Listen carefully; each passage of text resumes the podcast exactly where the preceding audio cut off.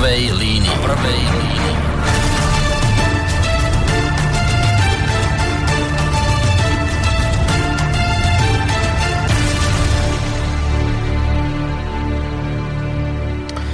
Príjemný letný podvečer, vážení poslucháči, vítajte po mesačnej pauze, opäť pri počúvaní, mesačnej týždennej pauze, opäť pri počúvaní relácie v prvej línii. Dnes večer sa budeme venovať téme, ktorá nie je v prostredí Rádia Slobodný vysielač žiadnou novinkou, práve naopak. E, k tejto problematike sa už u nás v minulosti vyjadrovali viacerí, dokonca je fajn, aspoň ja to tak vnímam, že už nám tu vlastne k tejto téme zazneli argumenty v podstate dalo by sa povedať z oboch strán táborov alebo z oboch strán barikád, dokonca možno takto by som to povedal.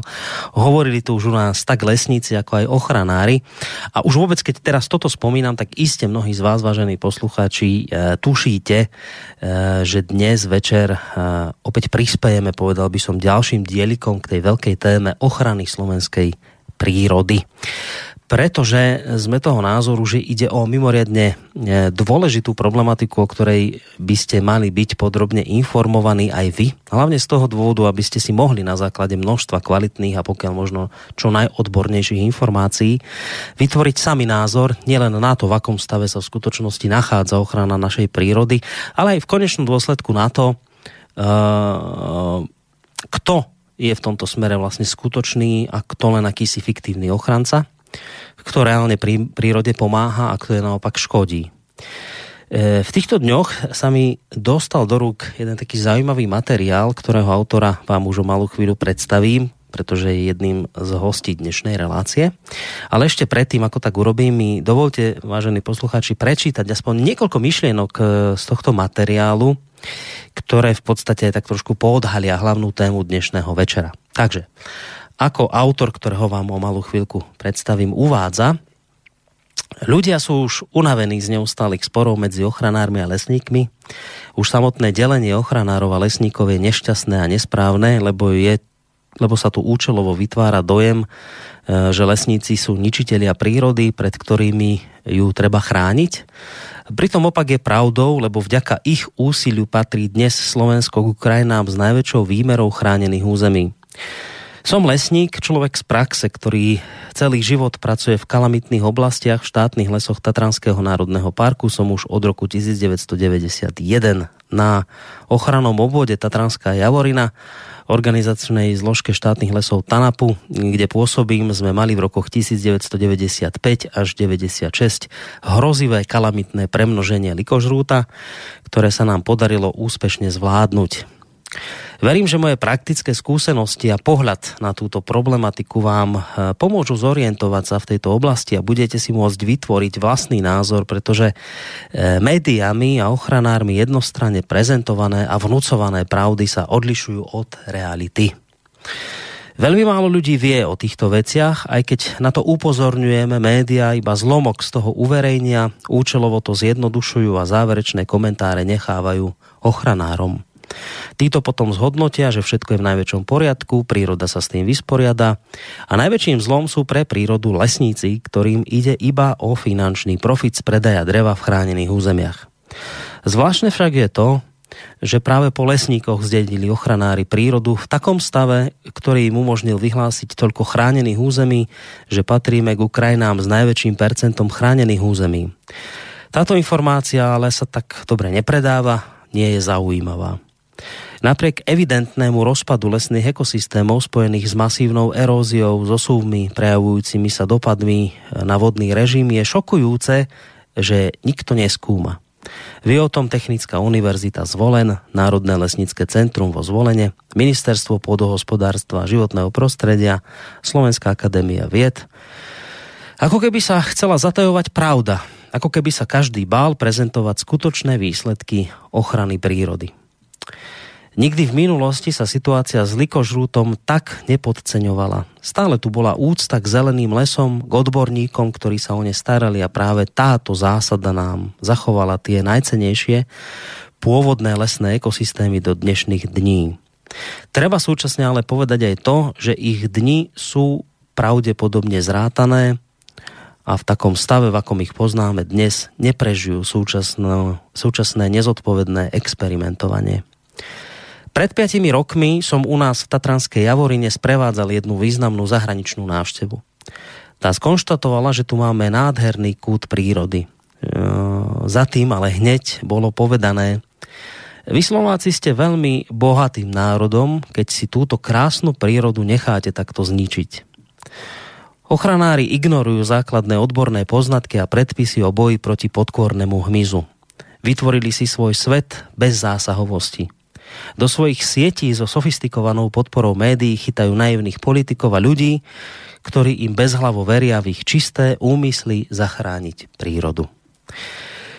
Toľko na úvod, vážení poslucháči, pár myšlienok z materiálu, ktorý je obsiahlejší. Ja som vybral také možno najúdernejšie eh, z tohto materiálu, ktorých autorom je pán ktorý na moje veľké potešenie zavítal sem ku nám do bansko bystrického štúdia Rádia Slobodný vysielač, volal sa Jan Slivinský, je to odborný lesný hospodár a člen predstavenstva Lesníckej komory. Príjemný dobrý podvečer vám prajem.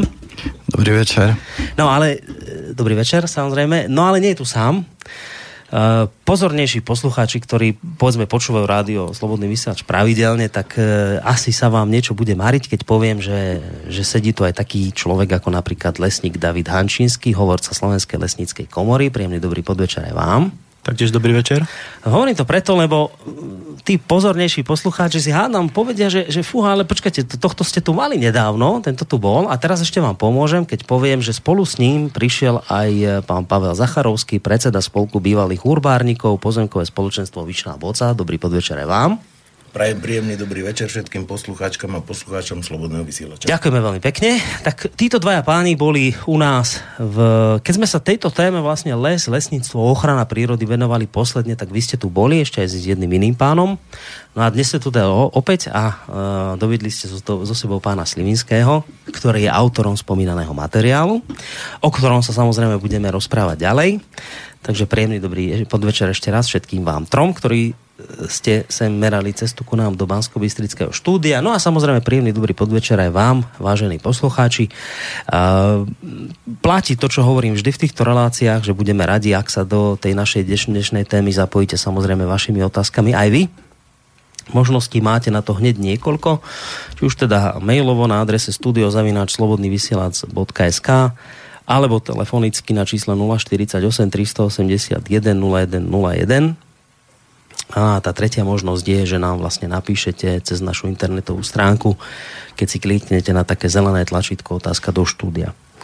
My dnes večer možno budeme tak trošku aj taký edukatívny a využijeme tú skutočnosť, že e, pán Slivinsky už roky pôsobí, ako sme počuli z toho úvodu, v Tatranskom národnom parku Možno by bolo fajn sa trošku porozprávať aj o, o histórii Tanapu, o tom vlastne, ako tento národný park vznikal a prečo vlastne, za akým účelom ho lesníci vybudovali.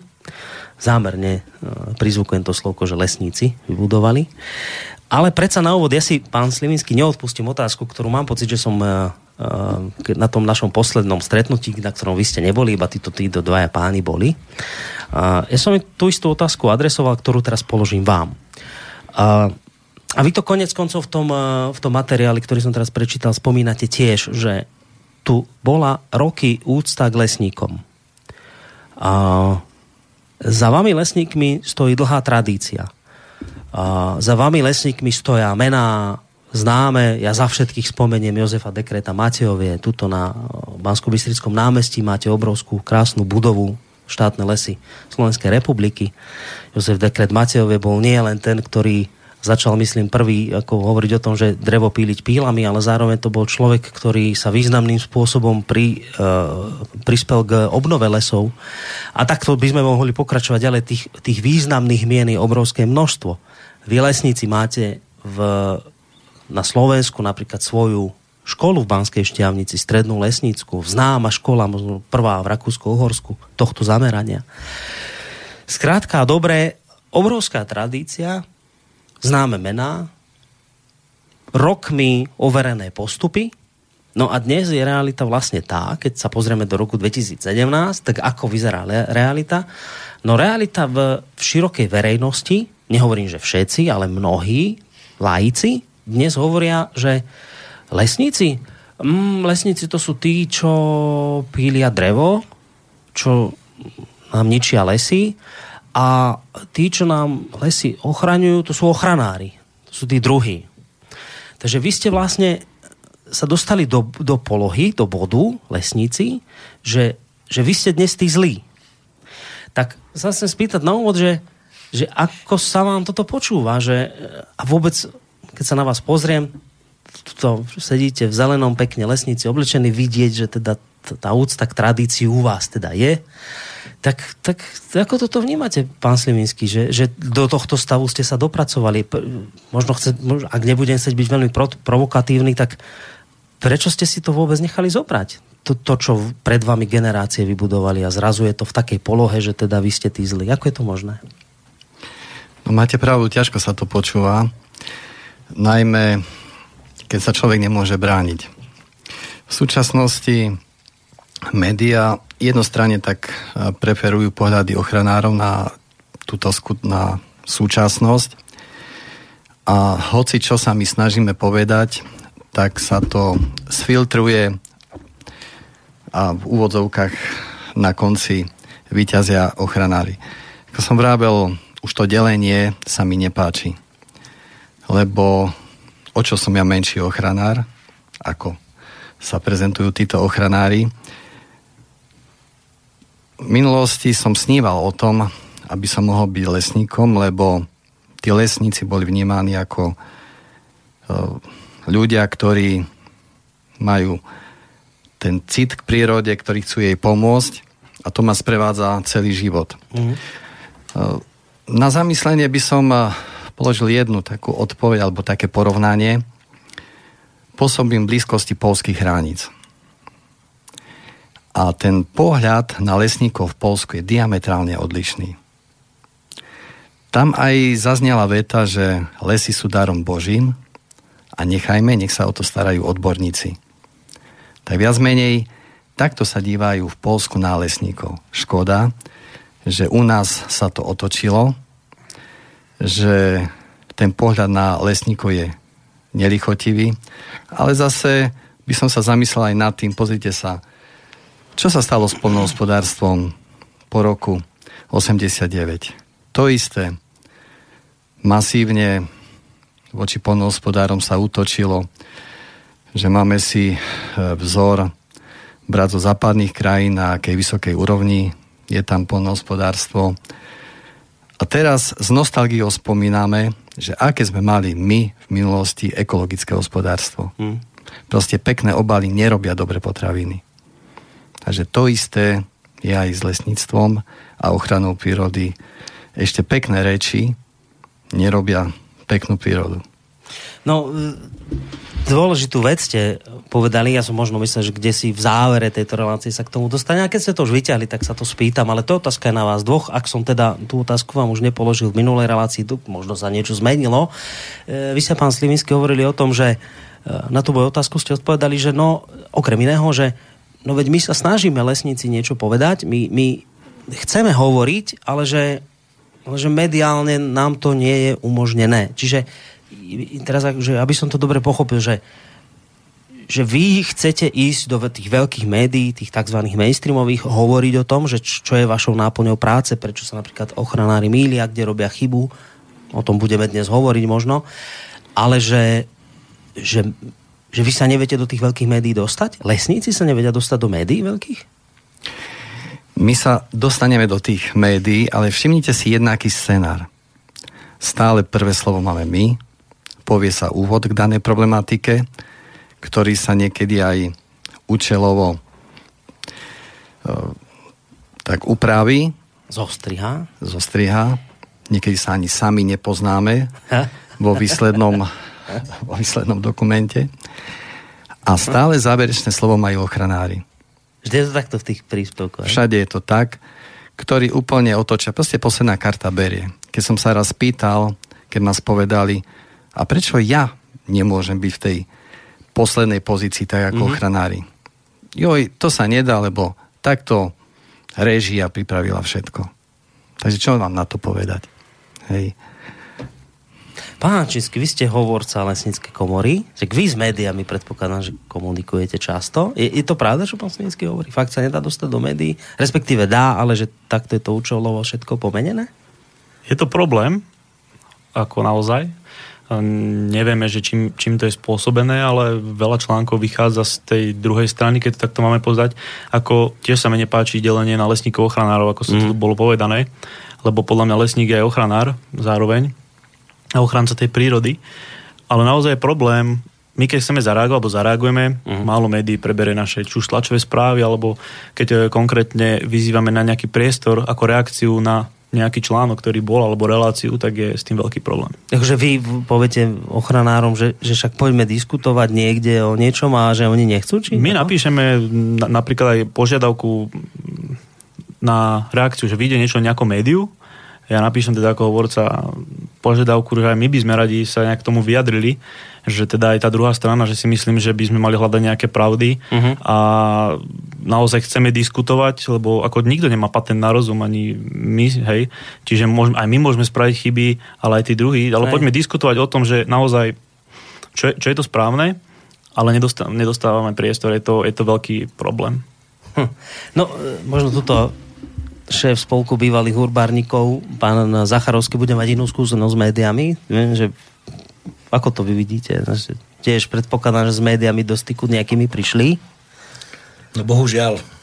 Nemáte by pozitívne. Povedal, že je iná skúsenosť s médiami, ale nie. Je to tak, ako prezentovali moji kolegovia. Jednoducho, keď už dostanete nejaký priestor, tak s väčšinou, poviem príklad, z 30 sekundového rozhovoru je tam 10, aj to je zostrihané tak, že neviete, či ste to povedali a v akej... Ten kontext proste z toho ide von, vždy. Hej, takže není možné povedať myšlienku. Za ďalšie, keď máte nejaký rozhovor a poviete nejakú konkrétnu vetu, dobre, súhlasím s tým, aby ste to uverejnili, uh-huh. ale tá konkrétna veta tam bude. Treba, ja som mal teraz jednu skúsenosť z, nedávno s nejakým mass médiom a povedal som, že stromy, ktoré zomreli po stojačky, nezadržia žiadnu vodu. Že pokiaľ tam bude táto veta, tak prosím, nech sa páči, so, so zbytkom si urobte, čo chcete. Uh-huh. Ale ak tam nebude táto veta, nechcem, aby som tam bol. Jednoducho tá veta tam nebola a bolo tam niečo úplne iné, zostrihnuté z kontextu a keď som volal potom tomu redaktorovi náspäť, prečo? Lebo si to v Bratislave tak upravili. Takže z toho pramení už moja nedôvera k nejakým médiám a už vôbec aj nechuť niečo povedať a preto som zase na druhú stranu veľmi rád, že sme mohli nájsť priestor tu na Slobodnom vysielači, kde môžeme povedať ľuďom celú vec, súvislosti, čo nás k tomu viedlo, prečo je to tak mm. A tak, ako to cítime. Pretože v tých médiách nemáme ten pocit, že by sme si mohli dovoliť povedať, aj ten pohľad z druhej strany, veď predsa diskusia ešte nikoho nezabila. Mm. A pokiaľ sa nebudeme rozprávať, nebudeme o veci diskutovať, tak nebude žiadny pokrok. Hm. Ja by som možno ešte chcel povedať, že uh, aby som nekrivil možno niektorým hej médiám, že zareagujú na nás, preberú tie tlačové správy, takže aby nebolo, že fakt nereagujú na nás, ale je to veľmi, veľmi ťažká cesta a niekedy, niekedy v niektorých veciach to je fakt tak uh, neúplne, neúplne mm. šťastne zvolené tie, tie vyňatky z tých našich tlačových správ. Takže nechcem nikomu ani krivdiť alebo niečo, ale proste naozaj je to veľmi, veľmi ťažká cesta uh-huh. a sú situácie, kedy sú ostré články voči nám, chceme zareagovať a je s tým problém. Kedy sa toto celé uh, nejak spustilo? Kedy toto vzniklo? Uh, ja teraz akože, čo sa chcem spýtať? Tuto Pán Zacharovský hovorí, že je rád, že ste dostali priestor slobodnou vysielači o tomto celom hovoriť, ale a teraz nechcem akože zhádzovať slobodný vysielač, veď som jeho spoluzakladateľ, tak aby som mal byť posledný, ktorý ho bude zhadzovať, ale, ale, ale toto nie je normálna doba, keď keď lesníci musia ho, prísť hovoriť do alternatívnych médií, lebo, do, lebo v tých veľkých nedostávate priestor. A teraz ja nemám prečo byť na vašej strane, ja som tu v minulosti mal e, za ochranárov odvážnych ľudí typu pána Topercera, Jakuša, ktorí sa nebali sem prišli. Prišli sem, povedali svoj názor. Ochranári tu majú dvere otvorené rovnako ako vy. Čiže ja v tejto chvíli nemám chuť ani, ani, ani žiaden dôvod nadržať jednej alebo druhej strane, len, len musím v tejto chvíli objektívne skonštatovať, že niečo proste sa, niečo tu nefunguje, niečo je tu zvláštne keď lesníci musia hľadať dnes na to, aby mohli niečo súvislé, nie vystrihnuté a vytrhnuté z kontextu povedať, musia hľadať alternatívne médiá. No tak moja otázka znie, že kedy sa toto celé začalo? Táto, táto v podstate nenormálnosť, ktorá vás vyhnala do alternatívneho prostredia, aby vy, ľudia, ktorí sa odvolávate na tradíciu, nejaké hodnoty, e, nejaké, e, ja neviem, e, vedomosti, ktoré proste vyprodukovali lesníci alebo lesnícke generácie pred vami, aby ste tieto veci mohli hovoriť, tak musíte prísť do takéhoto prostredia. Kedy sa toto celé začalo, pán Slivinsky? Máte na to odpoveď? Kedy toto vzniklo vôbec, tento, tá, táto nenormálnosť, ktorá vyústila do, tejto, do tohto stavu? Tak začalo to postupne uh, s tými novými zákonmi o ochrane prírody. Mm. V roku 94 zákon 287 o ochrane prírody a krajiny, potom zákon 543 z roku 2002 kde sa sprísnil pohľad v úvodzovkách e, ochranárov na prírodu čoraz viacej sa začala presadzovať e, bezásahovosť.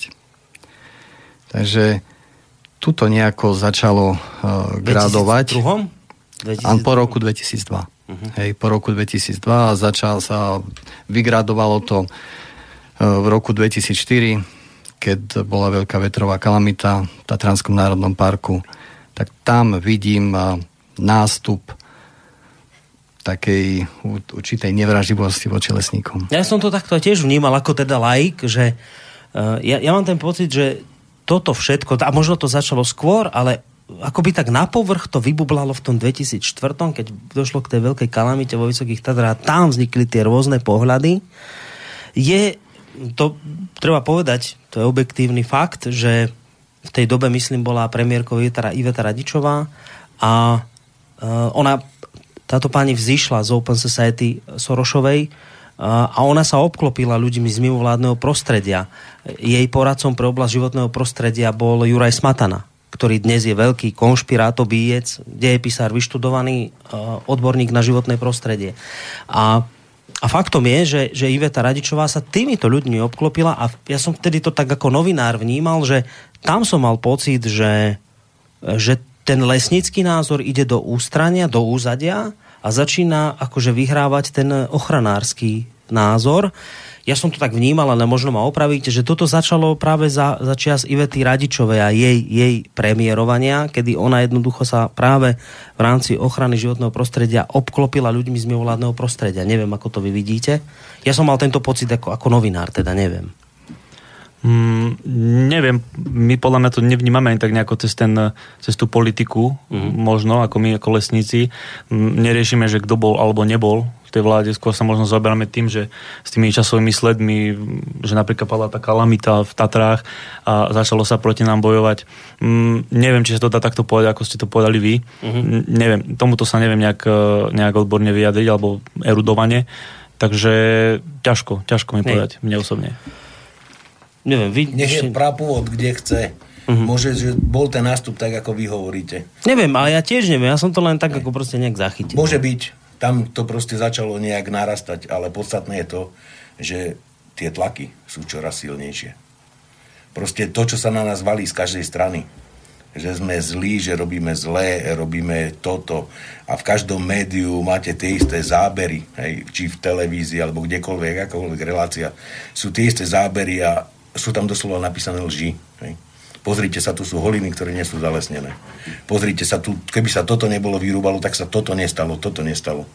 Ale dneska už vieme, a verím tomu, že pán Slivinský bude o tom rozprávať, že aj tam, kde sa nezasahovalo, tam je to ešte horšie. Hej, k tomu sa dostaneme. Inak keď teraz e, spomínate ten, že pozrite sa, tuto sú holiny nezalesnené, to ste mi pred reláciou ukazovali článok z denníka ZME, tak. ktorý odfotil nejaký, nejakú, nejaký kopec holinu. Pán a že teraz, kto? To, Pán Viecik. Viecik to písal.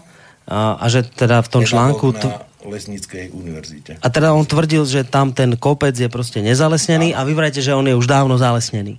No tak teraz mi toto povedzte a ideme, ideme sa hneď dostať k pánovi Slivinskému, lebo už som povedal, že by som rád využil tú možnosť, že práve on je stanapo, tak trošku sa aj o Tanape porozprávame. Ale ešte túto jednu vec mi povedzte. Keď, keď niekto napíše, že, že ten kopec je nezalesnený a vy viete, že je zalesnený už, tak to je klamstvo, to proste zavádza ľudí. No tak prečo vy nežiadate ako lesníci opravu informácie alebo niečo v to, ne, vy to môžete zo, z hľadiska tlačového zákona žiadať o opravu milnej informácie, aby teda nebola takáto milná informácia, lebo tá vás potom stáva do veľmi nepríjemného svetla pred čitateľmi. Prečo nežiadate o nejaké opravy informácií? Viete, ja som sa snažil skontaktovať napriamo s dotyčným pánom, poslal som mu svoje meno, čo robím, telefónne číslo s tým, že som povedal, že uvádza nepravdivé informácie a že bol by som rád, keby sa mi ozval. No tak do dnešného dňa sa tak nestalo. Už je to nejaký rok možná, hej? pretože je to, v podstate je to tak. Niečo napíšu a bránia sa s tým. Ja som nenapísal, kde to je, ja som nenapísal, kto to má a tak ďalej. Ja som proste napísal všeobecné veci. A keď sa mu odkriete, poviete, áno, týka sa to nás, hej, je to nepodložené, proste tam sa nelikvidovali stojace stromy, tam sa likvidovala vyvrátená kalamita vetrová, ktorá vždycky, keď sa vietor opre, tak proste vyvalí ďalšiu stenu. Uh-huh. Ale už nedostanete tú spätnú väzbu od neho. A zase viete, dneska no, pôjdeme sa s ním súdiť. Čo sa budem, 10 rokov s ním súdiť? Aj tak nič nevysúdim.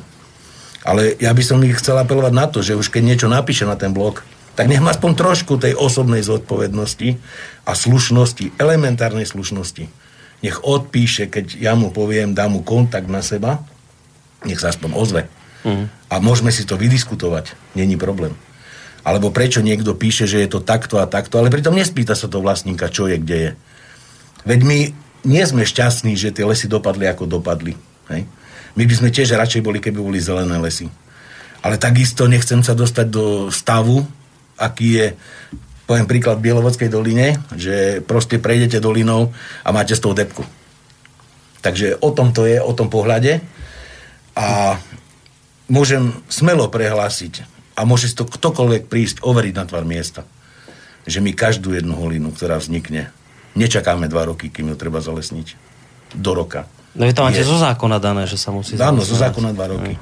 Ale do roka je zalesnená. To znamená, ak vznikne na jeseň, najneskôršie na jar je zalesnená a my proste nezalesnené veci nemáme. A páni, ktorí to píšu na blogy svoje, mm-hmm. hej, že sú tam holiny nezalesnené, tak klamú.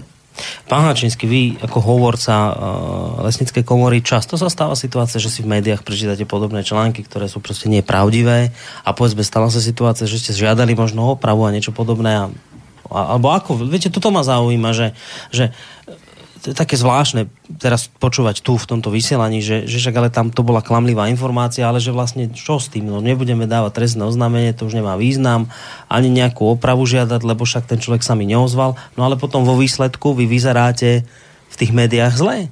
Potom vy sa nemôžete čudovať, že ľudia vás takto vnímajú, lebo, lebo dočítajú sa v denníku ZME, majú to s fotkou, krásny holý kopec, je to tam odfotené, v roku takto to vyzeralo tom a tom, v roku tom ďalšom to vyzeralo takto, o rok to vyzeralo ešte horšie a pozrite sa nakoniec hrozná fotka, ho, holý kopec, hej? No tak vyzeráte zle, tak, tak prečo sa nebránite?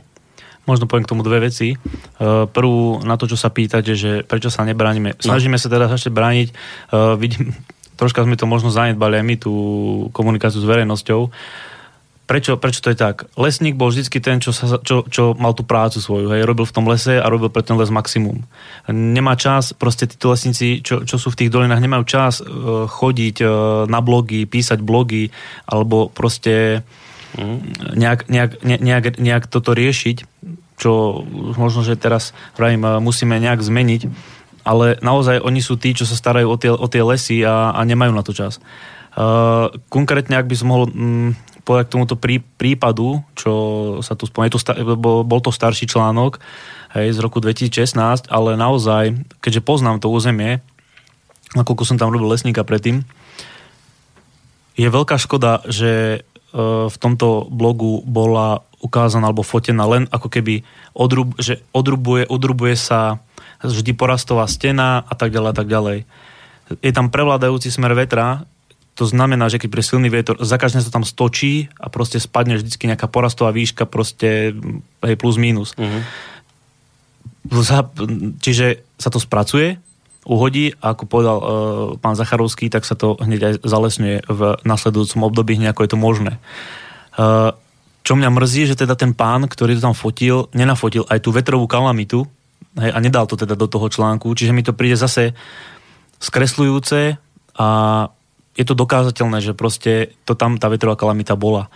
Sú tam pne vyvrátené, sú fotky stade, keď tam tá vetrová kalamita bola. Čiže urýchlene sme to spracovali, alebo t- ten, hej, keď som tam aj ja robil, aby teda nedošlo k premnoženiu toho uh-huh. likožrúta a snažíme sa to ochrániť ako, ako sa dá. Čiže to není to, že my chceme, lebo to bolo tak prezentované, ako keby my sme to odrubovali preto, lebo chceme zarobiť na tom peniaze. To nebola no, pravda. No, tak to to a nebola to pravda, bolo to, bolo, to odru, bolo to vlastne spracovanie vetrovej kalamity, ktorá, ktorú vlastne vyvrátili vetor tie stromy. Čiže že ten kopec preto bol nakoniec holý, lebo vždy do toho, do toho na, do tú, na tú hranicu toho lesa, ktorá bola, sa, sa oprel vietor a zase nejaké stromy popadali, tak tie ste vyťažili a takto to išlo stále, stále, stále, až teda ten kopec zostal holý, ale zalesnený.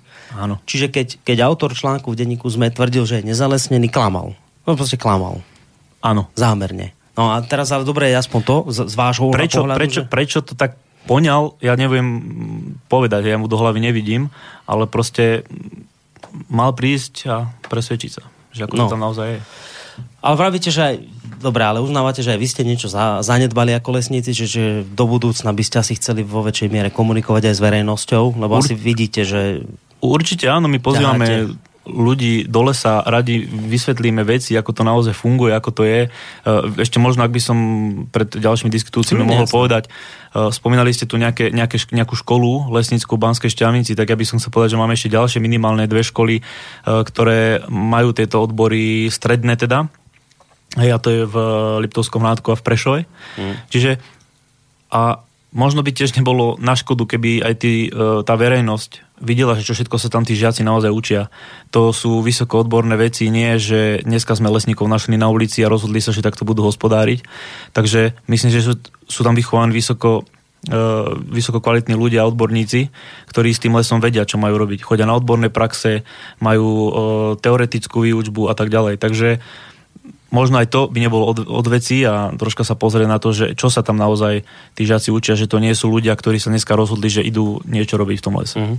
No, uh, urobíme to teraz takto, keďže máme už prvú pol hodinku za sebou, dáme si hudobnú prestávku. A po hudobnej prestávke sa, keďže už som to naznačil, že tu máme pána Slivinského, ktorý už koľko, 22 rokov už tam fungujete? V tom Tanape? 22 rokov. 20... Len na ochranou vode Javorina celkové už e, tam pôsobím 26 rokov. 26 rokov, no to je krásny vek.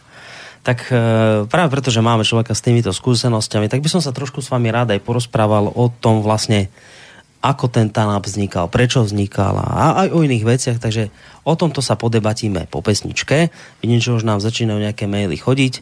Samozrejme sa aj k mailom dostaneme od poslucháčov a takisto aj k nejakým telefonátom, ak z vašej strany budú.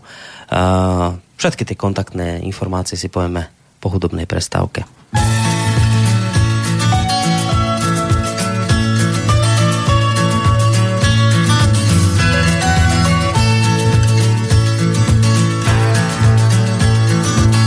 Dýmem výfukovým zamlžený svět uprostřed šňůry vozu pomaloučku vpřed. Výlet rodinný se koná právě dnes. Mí děti chtějí vidět, jak vypadá les. Už jsem byl s nima skoro všude a děti louděj táto, kdy už ten les bude. Co pak já vím,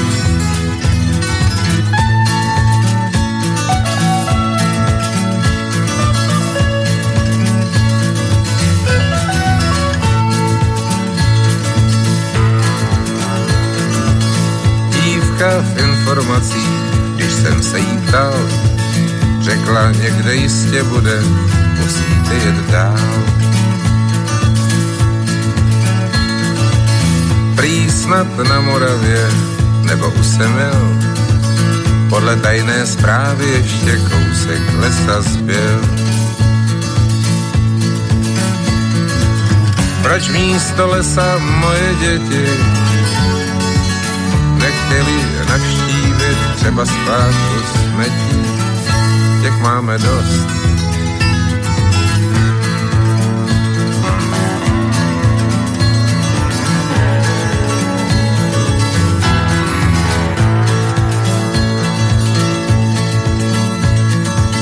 Ráno, až se skončí ten ledivnej sen, Lobujem si po ty šlapky, vyrazíme ven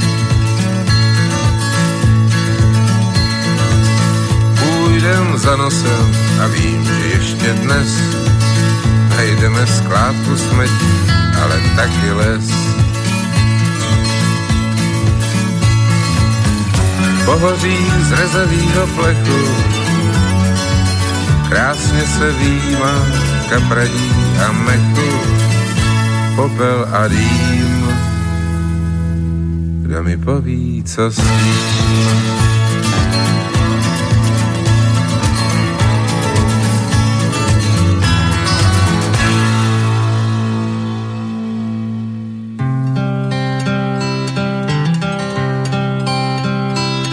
Jako suchý starý strom, jako všeničící hrom, jak poli tráva.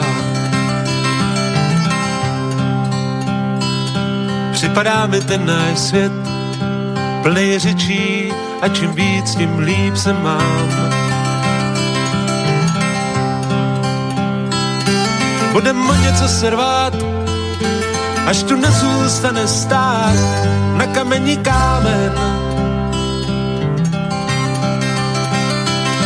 jestli není žádný Bůh, tak nás vezme země vzduch, no a potom amen. A to všechno proto jen, že pár pánů chce mít den bohatší králů. Přes všechna slova, co z nich jdou, hrabou pro kuličku svou, jen pro tu svou. Budem něco srvat, až tu nezůstane stát na kamení kámen. A jestli není žádný Bůh, tak nás vezme země vzduch, no a potom ámen. Možná jen se mi to zdá a po těžký noci přijde přijde hezký ráno. Jaký bude, nevím sám, taky jsem si zvyk na všechno kolem nás. Budem o něco se až tu nezůstane stát na kamení kámen jestli není žádný Bůh, tak nás vezme země vzduch, no a potom ámen. Na na na na na na na na na na na na No, tak sme, no, keby som to povedal takým školským žargónom sme po veľkej prestávke a pokračujeme ďalej v našom rozhovore dnešnom s lesníkmi. Prišli traja páni, Jan Slivinský, odborný lesný hospodár, člen predstavenstva lesníckej komory, David Hančinský, hovorca lesníckej komory a Pavel Zacharovský, predseda spolku bývalých urbárnikov pozemkového spoločenstva Vyšná Boca. Hovoril som o tom, že budeme radi, keď teda sa aj vy do tejto diskusie zapojíte mail studiozavináč slobodnyvysielac.sk prípadne môžete, vážení poslucháči, telefonovať na číslo 048 381 0101 alebo písať aj cez našu internetovú stránku, keď si kliknete na zelené tlačítko otázka do štúdia. Ja som pred pesničkou hovoril o tom, že by som rád využil práve tú možnosť, že tu máme eh, pána Slivinského, ktorý teda už pomaly 3 desiatky rokov to ťahá v Tatranskom národnom parku. A my sme sa trošku možno porozprávali, okrem iného aj o, aj o tomto národnom parku, akým spôsobom vlastne vznikal, možno trošku jeho histórii, o dôvodoch, prečo vlastne vznikol. Ja keď sa e, pozriem, pán Slivinsky, do toho materiálu, ktorý som čítal v úvode tejto relácie, tak uh, už sme sa dozvedeli, že ste teda lesník, človek z praxe, ktorý celý život pracuje v kalamitných oblastiach štátnych lesov Tatranského národného parku, pôsobíte od roku 1991 konkrétne teda na ochranom obvode Tatranská Javorina, ktorá vlastne spadá pod štátne lesy Tanapu. Na tomto úsoku pôsobíte dodnes? Počkajte, ešte som vám nezapol mikrofón teraz, môžete. Áno, dodnes tam pôsobím. No a, a, a jak som to správne pochopil, tak vy ste človek, ktorý je nejak profesne vyškolený na zvládanie kalamít? Či, či to, to nie? Že, že, lebo vrajte, že pôsobí v tom kalamitnom prostredí niečom, tak, tak ako to vlastne s vami je? Vy ste odborník na kalamity? či to takto nie? To, to musia posúdiť e, druhý, ale jednoducho v tomto prostredí som po celý čas. Takže aj tie moje e, skúsenosti sú praktické. Uh-huh. Dovolím si tvrdiť, že trochu už poznám tento problém kalamít. Stretli ste sa s eh, likožrútom z očí v oči. Áno. Hej? Aj viackrát. Aj viackrát. A zvíťazili ste nad ním. Keď sme mali priestor, potrebný priestor, tak sme zvíťazili. Mm-hmm. Dobre, k tomu sa dostaneme, ale poďme ano. k tomu TANAPu, v ktorom vy pôsobíte. Uh, skúsme možno trošku z, te, z tej histórie, lebo často sa, aj, aj v tom úvode som to spomínal, že keď dnes niekto kritizuje lesníkov zo strany tých ochranárov, tak, tak veď vlastne, že ale to je tak, že vy kritizujete lesníkov, vďaka ktorým môžete ktorí môžu za to, že dnes máte toľko ochránených území. Tak ako je to vlastne s tým TANAPom? Pozrieme sa trošku možno tak pár vetami do tého histórie. Uh, akým spôsobom a vlastne prečo Tatranský národný park vznikol? Kto chce pochopiť súčasnosť, musí poznať aj minulosť. Takže by som povedal nasledovné. V minulosti príroda Tatranského národného parku bola veľmi ťažko skúšaná. Najviac jej ublížilo pastierstvo. Napríklad e, e, pastva dobytka oviec v Belianských Tatrách v 18. storočí bola veľmi masívna. Uh-huh. Bolo tam v tom období vyše 8 tisíc oviec a 300 kusov hovedzieho dobytka. Takisto taktiež e, sa pásla aj v oblasti Podbanského, v Tichej Koprovej doline a ich bočných dolinách, Línej, Tomanovej, Špáne, Špánej, Koprovici.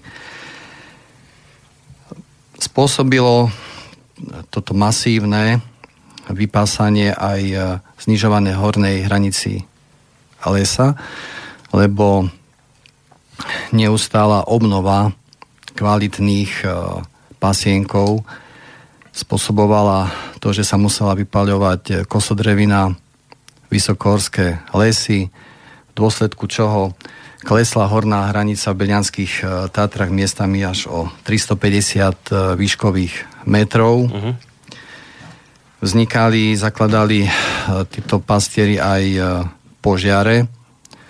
V roku 1921 úmyselne sa založil požiar nad Jamským plesom, vtedy tam zhorelo až 150 hektárov lesa, aj v tom okolí. V tom istom roku bol úmyselne založený požiar pod prednými jatkami v Belianských Tatrách, zhorelo tam 50 hektárov kosodreviny, Taktiež boli veľké škody e, páchané, páchané pytľačením na vzácne druhy zvery, na kamzíky, svište, na orly.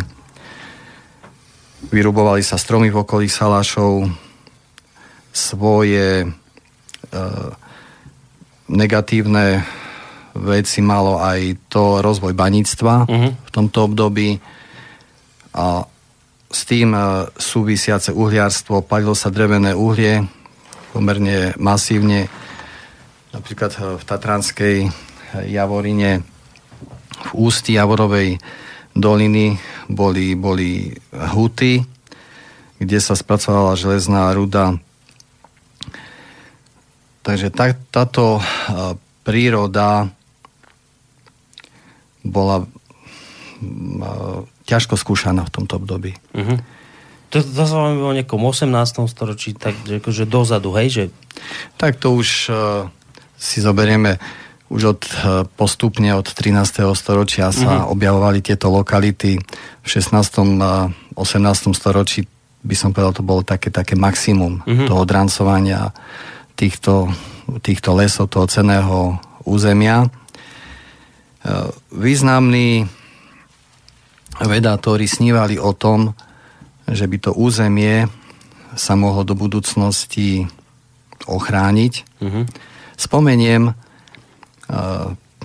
profesora Karla Domina, bol to profesor Praskej Karlovej univerzity, významný priekopník racionálnej veľkoplošnej ochrany Vysokých Tatier. A on v roku 1926 v knihe Tatranské obrazy uvádza, že projektovaný prírodný park má byť v istom zmysle novým typom rezervácie, ktorý nie je kópiou ani parkov severoamerických, ani švajčiarských. Jeho ráz je daný zvláštnymi miestnymi pomermi.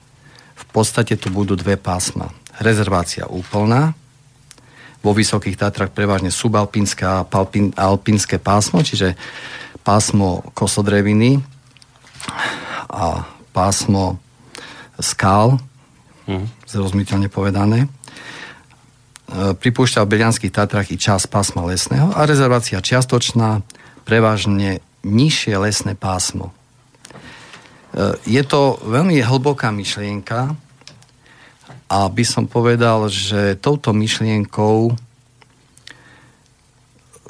bolo, bol základ aj pre fungovanie Tatranského národného parku. No a kto sa, no dobré, a kto sa potom a kedy rozhodol, lebo teraz chápem, ešte, čo vravíte, ešte že... by som no, chvíľočku no, doložil. no. Hej, že e, prečo tu hovorí, že nemalo by, byť to kópiovaní parkov sebeamerických. My si musíme jedno uvedomiť, že my sa nemôžeme porovnávať e, s americkými parkami. Už z toho dôvodu, jak som vám e, povedal, že na tú, na tú historickú minulosť využívania tohto územia. V Severnej Amerike ozaj mali majú nedotknutú prírodu, ktorá nemá obdobnú históriu ako e, príroda Tatranského národného parku, takže tam to môže fungovať. Ale tam je to aj o iných výmerách. Hej, že to sú úplne iné rozlohy. No. Iné rozlohy. Hej. Keď si zoberieme napríklad Jelestonský národný park je 12 krát väčší ako Tatranský národný park. To je jeden z tých menších národných parkov. Všetko už je potom o podstatne väčších, väčších výmerách. Dobre, pán Snesky, toto chcem vedieť, že e, v minulosti vravíte, že to vo Vysokých Tatrách, ktoré dnes vidíme, ako nejak vyzerajú, máme tam proste rekreačné strediska, lyžiarské, neviem čo, a jedno, ale proste, že krásna príroda. Vravíte, že v minulosti to bolo tak, že sa tam pásol dobytok, ťažili sa tam nerastné suroviny, ťažilo sa tam drevo a takto bola ťažko skúšaná vašimi slovami táto príroda. A potom ale, že, že niekto prišiel a povedal, že že ale nie, toto už takto ďalej fungovať nemôže. Chceme z tohto urobiť e, Tatranský národný park. Tak toto bolo? V roku 1948 no, to. zákonom Slovenskej národnej rady 11 z roku 1948 zbierky o Tatranskom národnom parku vznikol Tatranský národný park. A kto ho vytvoril? Kto, kto boli, tam, boli tam lesníci na začiatku. Čiže lesníci povedali, že, že už sa nemôže pokračovať v pazbe dobytka v tomto území, už sa nemôže pokračovať v klčovaní lesov a, a rast, ne, ťažbe nerastných sú. To lesníci povedali, že, že bude tu tá, tá, tá Transký národný park? Áno, boli, boli v kolíske z rodu. Tatranského národného parku. A to bolo v 40. V 48. Čiže k 1.1.49 vznikol Tatranský národný park. No dobre, a teraz čo tí lesníci urobili? Keď Veľkým vznikol? úspechom bolo, že postupne sa obmedzovala tá, ťaž, tá to, uh-huh. pas, to pastva uh-huh. a bola tu výzva na rekonštrukciu týchto ploch poškodených. To znamená, že zalesniť Začal, opätovne? Začala sa obnovovať horná hranica lesa, množstvo množstvo sadeníc sa vysadilo do... niekto volá, ale počkajte ešte s tými telefonáty. Mohol, ale chvíľku budeme brať už aj telefonáty poslucháčov, aj maily čítať, len počkajte ešte chvíľu, kým sa trošku dostaneme k histórii TANAPu. No, môžete pokračovať. Množstvo sadeníc e, sa vysádzalo do vysokorského prostredia, aby nastala rekonštrukcia hornej hranice lesa trošku je človeku tak ľúto, že zabudáme na to množstvo energie, ktoré, mm, ktorá bola vynaložená lesníkmi a lesnými robotníkmi na to, aby sme obnovili e, prírodu Tatranského národného parku.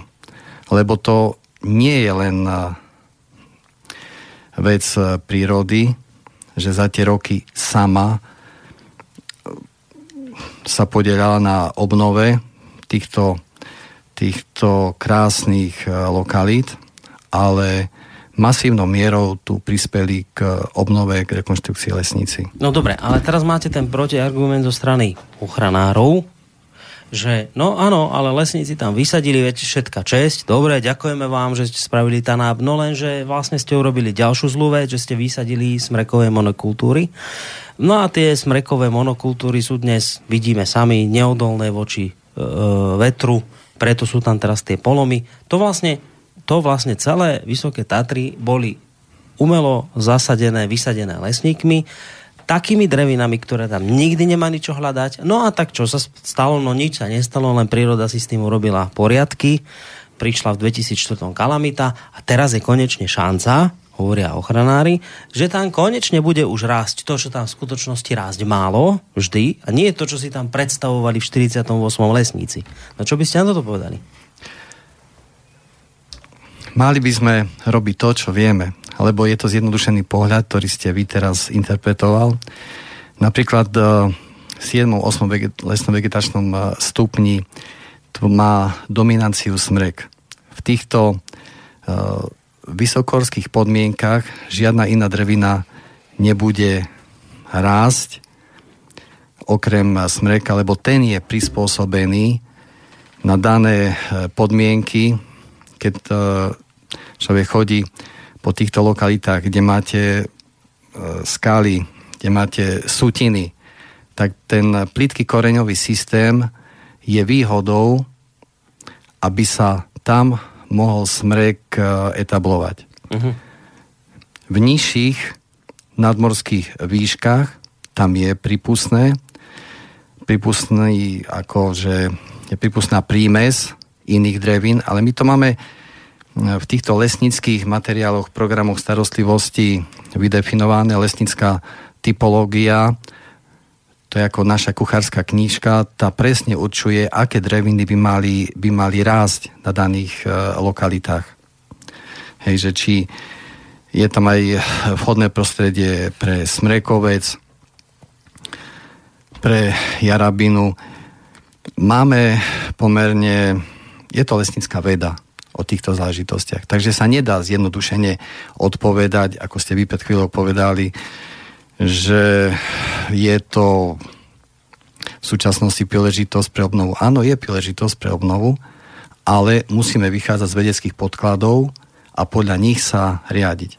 Máte možnosť teraz vidieť v súčasnosti po roku 2004, ako sa krásne darí lokalitám, tam, kde sme mohli spracovať kalamitu v Tatranskom národnom parku, aké sú už e, pekné mladiny a ako kolabuje vysokorský les z titulu bezasahovosti, kde si likvidujeme toto najpôvodnejšie, čo malo ostať ako prírodné dedictvo pre ďalšie generácie. Viete, že je zvláštne, to, že to všetkým vám, čo tu sedí, sa prihováram teraz, že zvláštne, že keby tu sedeli ochranári, tak oni povedia toto isté, ale presne v opačnom garde, že No mali by ste vidieť, ako vyzerajú tie prirodzene zmladené lokality, krásne, teraz vysoké, a mali by ste si ísť pozrieť, ako vyzerajú tie lokality, ktoré zalesňovali lesníci, že aké to tam hrozné, že tam nič nie je, že to je, že, že nič, zle. Takže to je, mne to príde akože ako tvrdenie proti tvrdeniu, že oni vravia presne toto isté ako vy,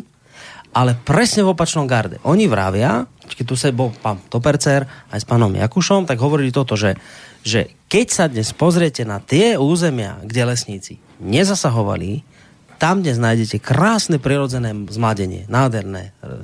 No a tam, kde lesníci zasahovali, tam nie nič. A vy presne naopak, že no tam, kde sme my zasahovali, tam je to krásne, zelené a tam, kde sa nezasahovalo, tam nič nie je. Tak a kde je pravda, prosím vás?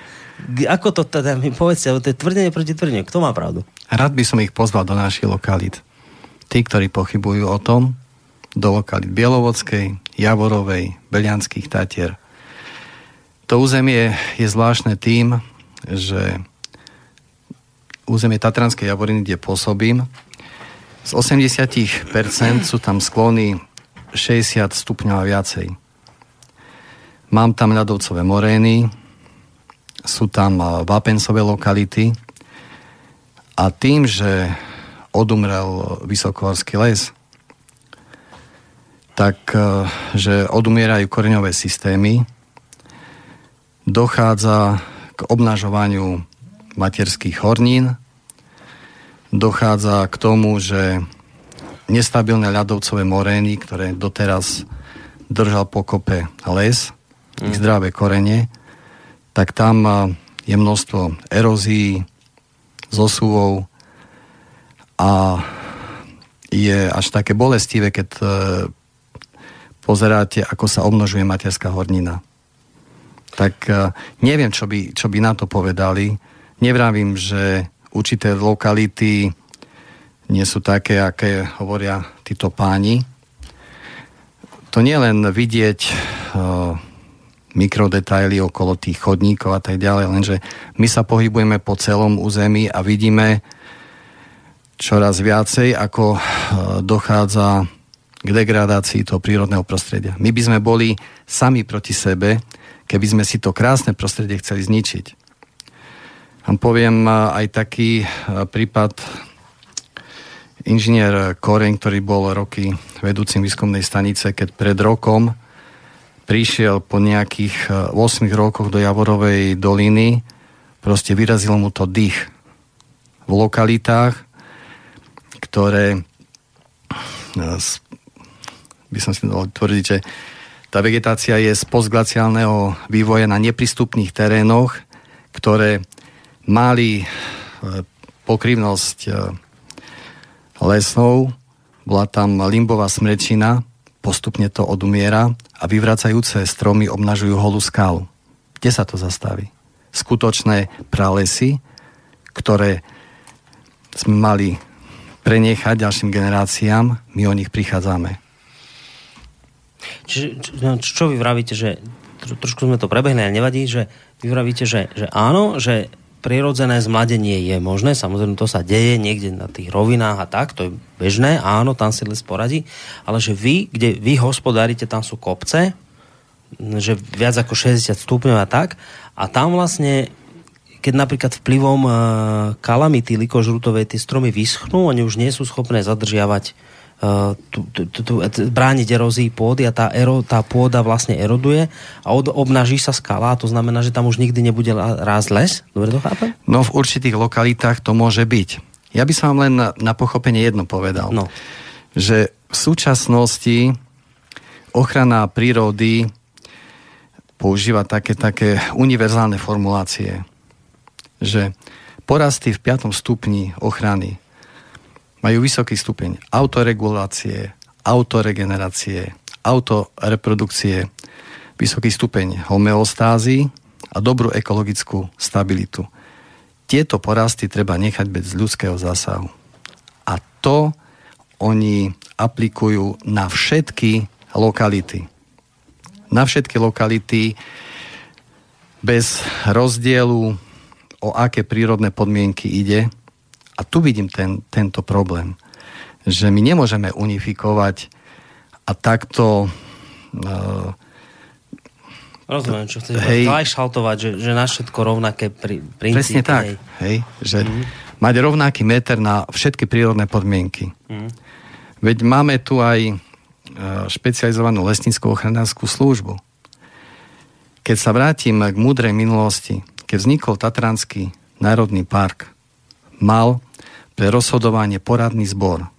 Bol tam geológ, bol tam hydrológ, bol tam uh, zoológ, bol tam botaník, potom boli zastupcovia poverníctva lesov, školstva, pod ktoré niekedy patril TANAP a zastupca uh, plánovacej komisie. Čiže ten pohľad bol komplexný. Mm-hmm. Bol tam tým odborníkov, ktorý rozhodoval o zásahoch, o smerovaní Tatranského národného parku.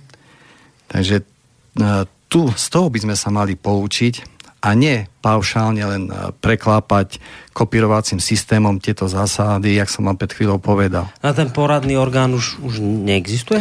No ten bol zrušený zákonom, zákonom 287 z roku, 2000, e, z roku 1994 o ochrane prírody a krajiny. Takže Zákon o TANAPE sa zrušil a nahradili ho zákony o ochrane prírody a krajiny. V súčasnosti je platný zákon 543 z roku 2002. No, ja sa ešte k jednej veci chcem dostať ohľadom TANAPu a potom pôjdeme už k glikožrutovej kalamite a tu už aj dvoch pánov, ktorí sedia tiež zapojíme do debaty. Chcem sa ešte jednu vec pýtať. Vy ste v tom materiáli, ktorý som čítal aj v úvode, písali, že, e, že TANAP bol do roku 1994 Národným parkom zintegrovane ponímanou ochranou prírody čo to znamenalo, tá integrovanie? Lebo tam ste to potom ďalej vysvetľovali, že, že to bolo niečo, akoby tak som to pochopil, dobré, skvelé, že to fungovalo dobre, že dokonca, že toto nám závideli akoby v zahraničí, že e, ten integrovanie ponímanú ochranu prírody, že to bolo niečo, čo bolo skvelé. Tak e, čo to vlastne bolo? A to je prvá otázka. A potom, že, že prečo sme vlastne potom tento systém, ktorý nám závideli, v zahraničí opustili? Čo to bola tá integrovanie ponímaná ochrana prírody? Jednoducho povedané, že lesníci a ochranári boli pod jednou strechou. V rámci organizácie sa vyštrngali tieto problematické veci a bolo to také najodbornejšie. Bleskovo sa veci, sa veci riešili. Netrebalo utekať alebo čakať na siahodlhé výnimky, ako je tomu v súčasnosti. Uh-huh. Keď som prišiel do Tatranského národného parku v roku 1991, bol seminár, na ktorom vtedajší riaditeľ Žer Vološčuk vysvetľoval výhody tohto systému a na tom seminári boli pritomní vtedy Poliaci, Nemci, Češi a ozaj tento model obdivovali. E, ešte jedna vec, ktorá, ktorá mi tak utkvela v pamäti. Vtedy boli na návšteve aj z Japonska. Týždeň chodili po Národnom parku. Mm. Keď bolo s nimi záverečné sedenie, tak uh, veľmi vychváľovali ten náš model. Že konštatovali, že prešli mnoho parkov vo svete, ale s takou úrovňou starostlivosti o prírodu sa nestretli, ako sa stretli u nás. Uchvátila ich čistota, poriadok, systém ochrany, tak bolo to pre nás takým milým ocenením. To bolo v 90. 91. roku. Keď bol ešte ten systém integrovanej ochrany, ano. teda ochranári a lesníci pod jednou strechou. Ale to padlo potom. Padlo, ostatné štáty to aplikovali a nás zrušili. No a prečo sme to my zrušili, keď to fungovalo dobre? To aj ja by som chcel vedieť odpoveď. Vy neviete, prečo to zrušili? Nie. Aj e, mnohí poslanci, bolo to také zvláštne, aj celý ten režim e, prijatia toho zákona 287, ale to by vám možno poslanci z tohto obdobia vedeli bližšie povedať, že prečo sa to tak udialo. Čiže t- tento systém integrovanej ochrany, kde ochranári boli z lesníky pod strechou padol Áno. a potom sa udialo čo? Keď to padlo? No tak uh, udialo sa to, že aby pre lepšie pochopenie uh, ste rozumeli, v roku 1987 boli vytvorené štátne prírodné rezervácie. Konkrétne v, uh, v oblasti Tatranskej Javoriny som mal štátnu prírodnú rezerváciu Bielovodská dolina, Javorová, Javorová dolina a Belianské Tatry. Po e, tom, ako vznikol e, zákon 287 z roku 94, tak na tento systém štátnych prírodných rezervácií, tie sa potom premenovali na národné prírodné rezervácie, mm-hmm. sa natiahol systém 5. stupeň, ochrany bez, bez zásahovosti. Čo je veľmi dôležité pre pochopenie, si treba uvedomiť, že keď vznikol systém štátnych prírodných rezervácií v tom 87. roku, tak vtedy sa nevylučoval, nevylučovali zásahy v lesoch. A toto bol, bol zlom nedostatok zákona 287, že oni úplne iný režim natiahli uh-huh. na tieto lokality, lebo prečo vznikli v takom rozsahu tieto e, štátne prírodné rezervácie? Preto, aby sa zabránilo masívnej výstave rekreačných zariadení, ľahšia bola potom ochrana a ľahšie sa odolávalo tlakom na dané územie. Aj keď potom vyhláškou sa nejak zmiernili tieto výmery tej bezasahovosti, predsa to výrazne ovplyvnilo celý systém starostlivosti o dané územie. Aj keď e, zákon 287 nebol dobrý, hej, ale katastrofou bol zákon 543 z roku 2002. A ten čo urobil? Ten už začal radikálne presadzovať bezasahovosť. No a niekto by sa z toho tešil, však to je dobré, že bezasahovosť, a nebudete píliť stromy, nie? Však dobre. nie? Tak bezásahovosť v Tatranskom národnom parku by mala byť bezásahovosť. A nemáte čo zasahovať, tam nemáte čo píliť stromy. Tam to má byť o prírodnej rezervácii, nie? Môžete kľudne, pán Hančínsky, kľudne, ak chcete zare- zareagovať. A potom aj toto pán Slivinský. Ešte by, som, chcete, ešte by som dopovedal túto minulosť, keď sme vraveli, že musíme poznať uh, dobre minulosť. V oblasti Tatranskej Javoriny v roku 1916 sa vyrúbalo vtedajší majiteľ e, knieža Hohenlohe, predal nápni 786 hektárov česko-tešinskej firme Glessinger. E, následne v tom období sa to zalesňovalo, lenže pôvod toho semena bol rôzny. Ešte nebola na, takom, e, na takej úrovni, ešte nebolo to semenárstvo, mm. čiže nejaké nejaký prenos osiva a tak ďalej. Veľa tomu to nehovorilo. Bolo to určitý stupeň poznania v tej Hej, dobe. Jasne. Semeno sa z Rakúska doviezlo, vypestovali sa sadenice, ktorými sa sadili tieto, tieto plochy, takže je, sme určitou zotrvačnosťou ešte viazaní na, dané, e, na danú minulosť a nedá sa to zo dňa na deň. Polnohospodári behom jedného roka dokážu zmeniť kultúry a tak ďalej. Ale s vami to ide 80, 100, 120 rokov, hej, keď sa chýba správne niekedy v minulosti. A to, že do tej bezasahovosti v mnohých prípadoch boli zahrnuté tieto monokultúry smrieka, kde sa nám zabranilo bojovať proti podkornému hmyzu, ktorý tam nabral sílu tak to bola, to bola veľká chyba, lebo aj v začiatkoch vzniku Tatranského národného parku bolo nemysliteľné, aby sa nevykonávali opatrenia proti podkornému hmyzu. To by lesníka prepustili. Že e, v súčasnosti sme v období, keď sa likviduje, likviduje predmet ochrany. Toto, čo malo ostať ako prírodné dedictvo, toto najcenejšie, uh-huh. si dneska likvidujeme vo veľkom. No dobre, a toto priniesol ten zákon 4... 543 z roku 2002. To je ten zákon, ktorý urobil tú vec, že že bezasahovosť priniesol, že sa nesmie zasahovať vo vysokých Tatrách. S tým sa nikdy ale nepočítalo, vravíte, predtým, že sa nebude zasahovať. Áno. Hej, toto vravíte. Hej. No a, a kto... Dobre, a teraz len za potom pána Hančinského, necháme, že... A to kto toto presadil, tento zákon? No tak ochranári si ho presadiť ten zákon.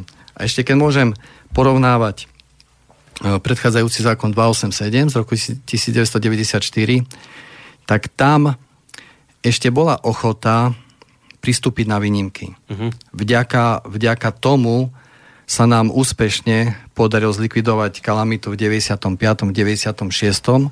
v Tatranskej Javorine. Vyzerala hrozivo, ale Eh, vtedy... Ešte platil iný zákon?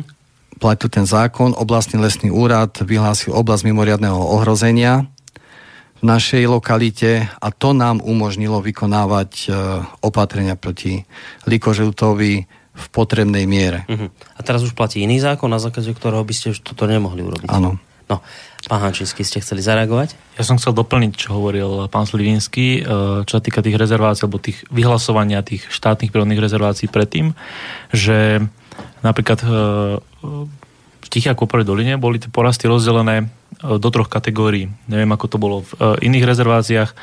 A viem, že túto bolo rozdelené do troch kategórií a to kategória naozaj e, bezzásahových, e, bezzásahového režimu, čo ako hovoril, že tie pralesovité formy, ktoré sme naozaj chceli chrániť.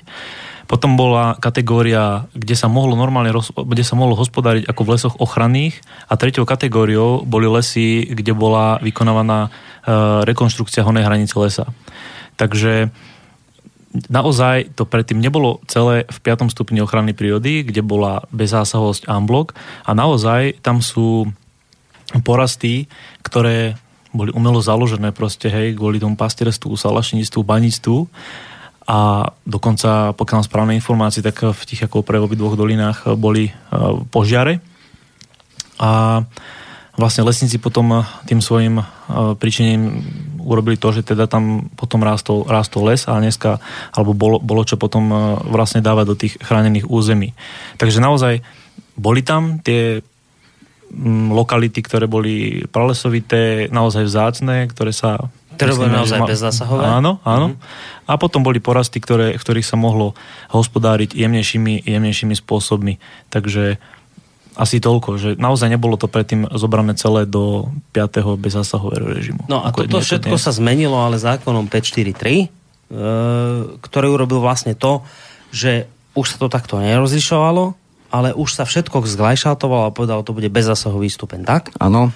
No a teraz toto je dôležité a tu už potom nadvežeme aj, aj, aj ďalej debatu s, s pánom Zacharovským a Hančinským, že no ale vy ste teraz povedali podľa dôležitú vec, že kým sme podľa ešte nejakého starého zákona v čase, keď sme mali e, kalamitu, mohli zasahovať, tak už teraz ponovom podľa zákona 543 by sme zasahovať nesmeli. Tak ste to Ani nemôžeme. Ani nemôžete. No, tak, teraz dve veci. Povedzte mi na úvod, že uh, vy ste v úvode, keď som sa vás pýtal, že vy ste, tak samozrejme tak básnici, že vy ste sa stretli z očí v oči Likoš Rútovi a bojovali s ním, tak máte s týmto chrobákom skúsenosti, tak uh, vy ste vy ste zažili obdobie veľkej kalamity práve v tom úseku, ktorom vy pôsobíte, keď ste ešte proti nemu zasahovať mohli. Čo ste v tej dobe, keď ste proti nemu zasahovať mohli, čo ste vtedy robili na to, aby ste tohto chrobáka porazili? Podľa zákona, ktorý zákon vtedy platil a čo umožňoval? Máme túto problematiku veľmi, veľmi dobre e, spracovanú, lebo už v minulosti, aj keď lesy boli zdravšie, stabilnejšie, keď neboli žiadne globálne zmeny, ako sme svedkami v súčasnosti, tak bol neskutočný rešpekt voči likožeutom. Mám dokument z roku 1875, hej, kde je podrobná bionomia, kde sú návody na to, aby sa bojovalo s likožeutom. Sú tam spomínané klasické lapáky, ktorými som aj ja bojoval. To sú stromy. Zdravé stromy sa spília, aby navnadili, stiahli e, k sebe toho likožuta. Ďalšia dôležitá zásada je včasné vyhľadávanie napadnutých stromov, lebo ak má byť e, tento boj účinný, tak treba likožuta hľadať už v zelených stromoch, mm.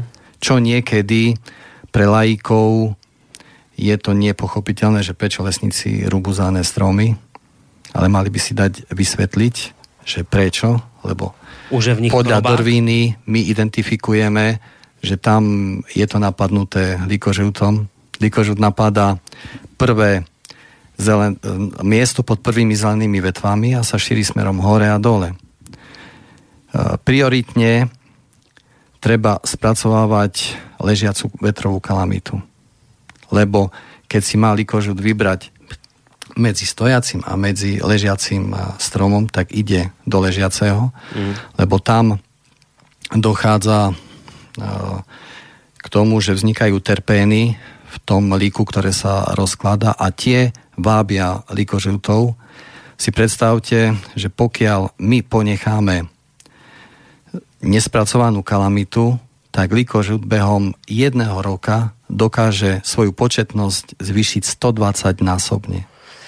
Dobre, a, a teraz mi toto povedzte, že a čo ste vy robili také, čo by ste už dnes robiť nemohli? Čo ste vy v tom, v tom čase, keď ste vy v tom, eh, kedy? V 90. 5. 96. 6. bojovali s likožutom ešte podľa starého zákona. Čo ste vy vtedy robili? V tých územia, kde už dnes by ste nemohli zasahovať. Čo ste vtedy robili? Na to, aby ste ten boj s likožrutom vyhrali.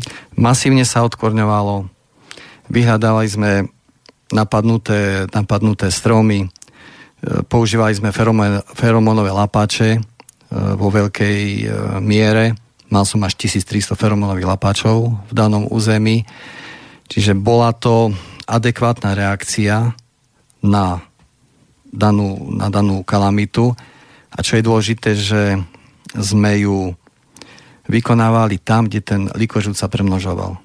Pre mňa bolo nepochopiteľné, že nám potom zakázali aj to obyčajné odkorňovanie, keď sme aj súhlasili s tým, dobre, však nech to drevo tam ostane v týchto lokalitách, ale prečo nemôžeme odkorňovať? My sme aj v minulosti množstvo dreva ponechali pri pni. Počkajte, vy ste ho nechali v hore, to drevo? Áno. Lebo to, sa vy, lebo to je dôležité, to sa vám vyčíta, že vy to robíte preto, lesníci, lebo vy chcete drevo stade vyťahnuť a zarábať na tom dreve. Čiže vy vravíte, že vy ste veľa dreva nechali ležať v hore a nechali ste ho spráchnivieť? V 95. a 96. z toho množstva e, spracovanej kalamity sme až 45%, dobre počujete, ponechali v lese. A prečo ste ho nevyťahli von? Ten cit tu bol k tej prírode. My sme si vypracovali projekt opatrení, ktorý v podstate nám aj odsúhlasili ochranári. Sme ho prezentovali na jednom stretnutí. Povedali, tu sme im ukazovali, kde sme diferencovali. Mali sme to ako v kuchárskej knižke. Pre každú jednotlivú lokalitu sme e, pripravili analýzu koľko dreva je napadnutého, koľko stromov, koľko z toho e, odkorníme, koľko sa priblíži, akou mm. technológiou. Vysvetlil som im to, bolo vtedy pochopenie, odsúhlasili to, podľa toho sme išli. Ale vám poviem, že v tom období sa ešte chodil aj vonku. Vonku sme riešili problémy, sme ukázali dané problémy na tváre, na tváre miesta mm. a našli sme spoločnú reč. Ako keby bola väčšia zodpovednosť. Spoločnú reč s ochranármi. To Áno, spoločnú reč s ochranármi. A teraz už nechodí on? 13 rokov už nebol ten orgán, ktorý rozhoduje o výnimkách vonku u nás v teréne. Čiže ešte, o... ešte jednu vec vám poviem, čo Čiže počkaj, na mňa... ochranári neboli 13 rokov vonku? V minulosti to bol Krajský úrad životného prostredia Prešov. Hej, teraz sa to premenovalo. Takže uh, daná pracovníčka, ktorú som všade identifikoval pod tými rozhodnutiami, sa nebola na tváre miesta uh, pozrieť 13 rokov. Nedalo mi to a bol som pred tromi rokmi v Prešove. Zaklopal som na dvere ochranárov. Vošiel som do miestnosti, som sa pozdravil, začal som jej sa dívať do očí tej pracovníčke. A ona, že čo je, čo máte, hovorím. Pani doktorka, konečne vás vidím naživo. Hm. Doteraz vidím iba vaše podpisy na týchto rozhodnutiach a nevedel som si predstaviť v reáli danú pracovníčku, ktorá má toľko odvahy a iba spoza kancelárskeho stola rozhoduje o týchto veciach. Hovorím, príďte sa pozrieť na dané lokality a ja vám garantujem, že budete mať besené noci. Hodinu sme debatovali v týchto záležitostiach. Nerozumiem jednej veci, že dvom veciam. Že poprvé, vy ste nechávali drevo 40, koľko? 45%? 45% v tom období sme ponechali. V lese. Áno. Ale vám vyčítajú, že vy to robíte preto, lebo to drevo predávate. No tak to je zvláštne. Tak keby ste chceli drevo predávať, tak vás si vyťahnete a predáte. Nechali ste ho v lese, dobre? Right? A druhá vec, že vrajte, že vám nešlo do hlavy, že vám zabránili odkôrniť. To znamená čo, že e, nechápem, že čo vám zabránili urobiť? Keď vy drevo zbavíte kvôry, no tak potom nemáte problémy s premnožením likožilta. Lebo Čiže mu... vy to odkvorníte a to, Áno. tá kvora sa v lese spáli. Nemusí sa spáliť. Iba sa odvezie preč? Uh, nemusí sa ani odviesť, stačí vo vhodnom období to odkvorniť no. a otočiť smerom na slnko. A ten likožrút tam zdochne, hej? No to spáli. Hej, musí byť štádiu larvy a to je základné opatrenie, ktoré stáročia fungovalo. Iba odkvorniť už spadnuté stromy, alebo aj stojace? Áno, lebo zdrojom premnoženia sú nespracované vetrové kalamity. Ešte vám poviem takú pikošku, že v roku 2003 už po platnosti, v čase platnosti nového posledného zákona o ochrane prírody minister životného prostredia urobil okrúhly stôl k danej problematike. Bolo to v časte v paperničke. Pán minister e, otvoril danú, danú diskusiu k tej téme. Samozrejme, boli tam zo Združenia Volk, Združenia Dúha, ochrana prírody, bola prítomná zastupcovia lesnických organizácií, výskumný ústav. Po otvorení mal som možnosť vystúpiť ako prvý a som pánovi ministrovi vysvetľoval, že aký je to veľký škodca, tento likožut. Že pokiaľ sa podcení hrozba kalamity, vymkne sa spod kontroly a bude, bude, e, bude to katastrofa pre tie, uh-huh. pre tie vysokohorské lesy. Hovorím, mali sme skúsenosť, že sme aj v 2000 metrovej výške mali feromónové lapáče. Aj tam sme ho chytali do týchto lapáčov. On sa šíri na kilometrové vzdialenosti. On je ľahký 4 mm chrobák, ktorý termikou ide do hora a potom ho vietor roznáša na pomerne veľké vzdialenosti. Viete, vysvetľujem, vysvetľujem pánovi ministrovi a pán minister tak sa zahľadil na mňa, sa opýtal, na čo to je vlastne za motýľa? Ja som strátil reč. Viete čo, mne prišlo tak ľúto, ja som zmerável, ja som zdrevenil, som pozrel sa na riaditeľa výskumného ústavu zo zvolená, ten potom pokračoval v diskusii, tak neviem, neviem to v súčasnosti nejak okomentovať, že by som si nezahrešil, hej.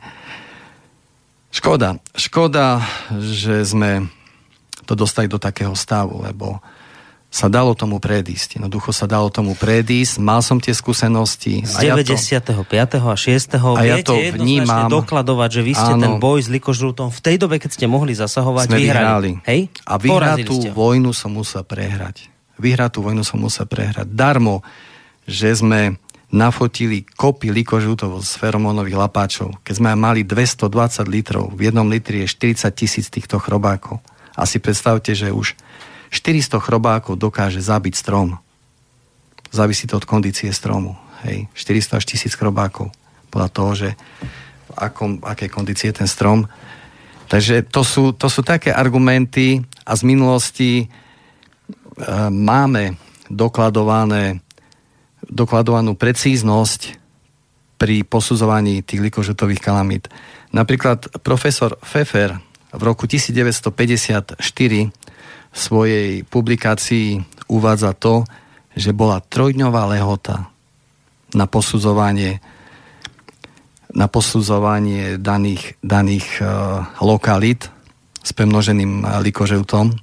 Trojdňová lehota. Si predstavte, že stačilo na Krajský inšpektorát ochrany lesa telefonicky alebo telegraficky zavolať, hej, že je premnožený líkožut mm. a oni mali povinnosť do troch dní zriešiť situáciu. A my sme mali 760 dňové lehoty. Aj taká bola.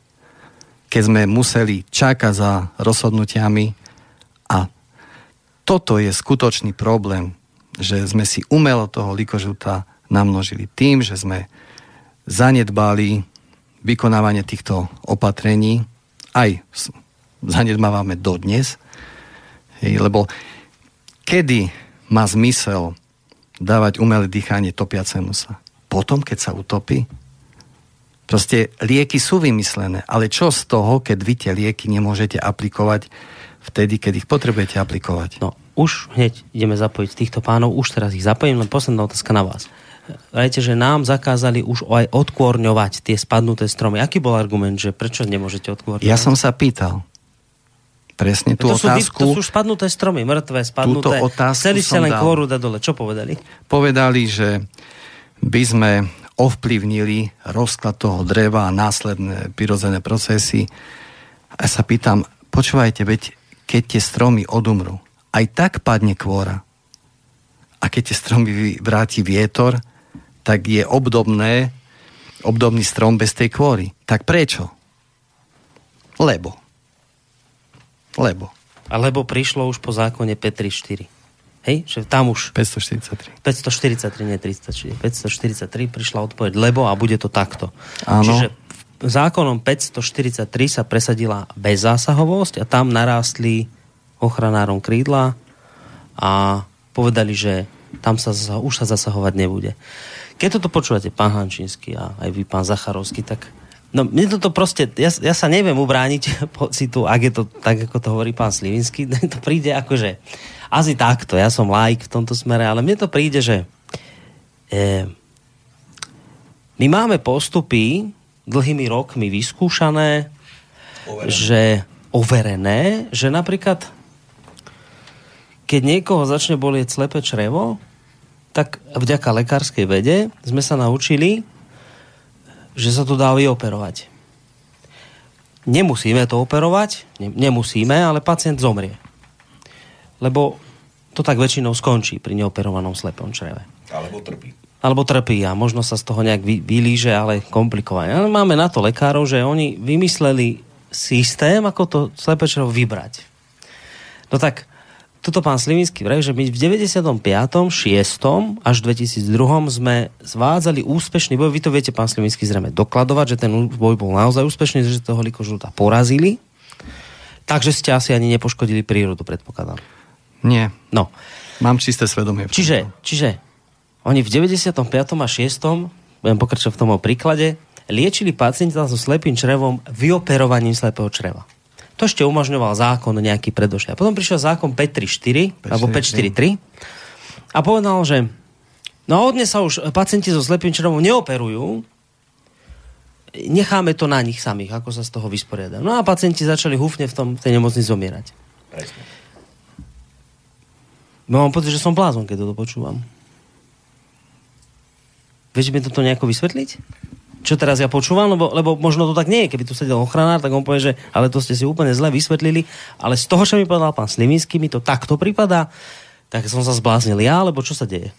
Nie, ja si myslím, že rozmýšľate úplne triezvo a normálne. Ale je to tak. Bohužiaľ, my sme zahodili všetky skúsenosti, ktoré sme mali s likvidáciou likožruta.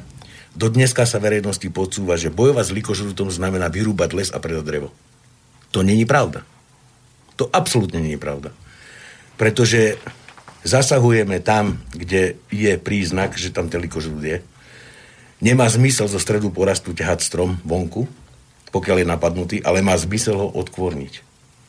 Odkvorniť a tú kôru nastaviť slnku, aby to proste išlo preč. Ne? A toto je význam toho, že zachránime aspoň to, čo stojí. Keby sa toto bolo stalo možno u nich, hej? Možno aj u nás, keby sa to bolo stalo, ale skorej. Viete, nie, že to tam ľahlo, mm. nehalo sa to tam a potom sme začali my chytať e, myš za chvost, lebo už bola stále pred nami. Preto sa dos, dospelo k tomu, čomu sa dospelo. Keby sa tá malá časť bola chytila, odpornila. A to drevo by aj ostalo na mieste. Lebo tu nejde o to, že sme zarobili na dreve, lebo rúbeme preto, že chceme predávať, aby sme mali zisky. Viete.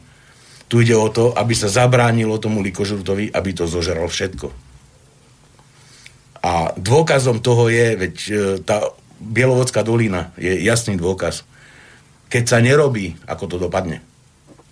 A teraz, keď si pozriete na to územie, ktoré je od, e, poviem príklad Bielovodskej doliny cez Račkovú až dozadu k Bobrovcu a preskočíme na Huty Borove a na Oravu, veď tam sa to všetko krásne začína hrdzavieť.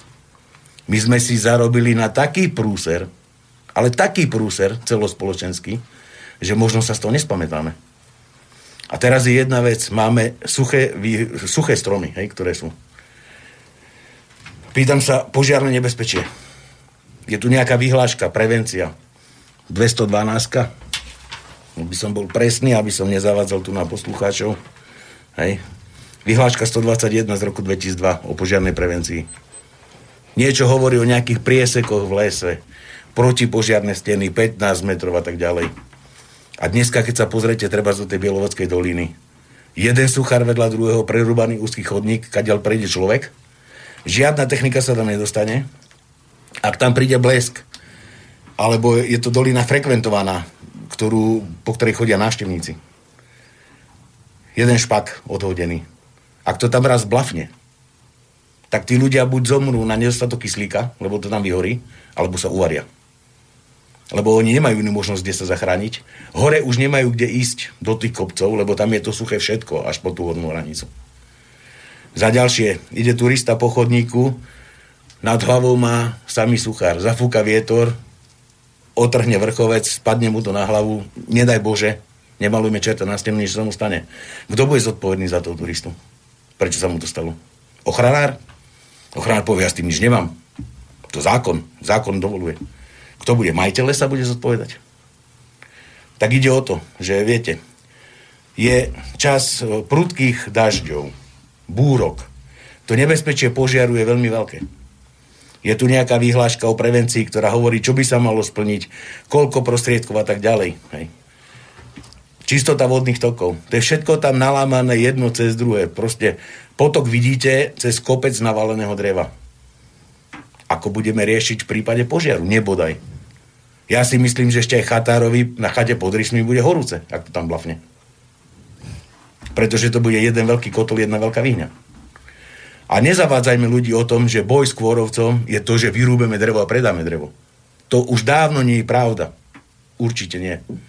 Spočíva v tom, že každý ohrozený strom treba odkvorniť, zabezpečiť, aby sa ten kôrovec nešíril ďalej.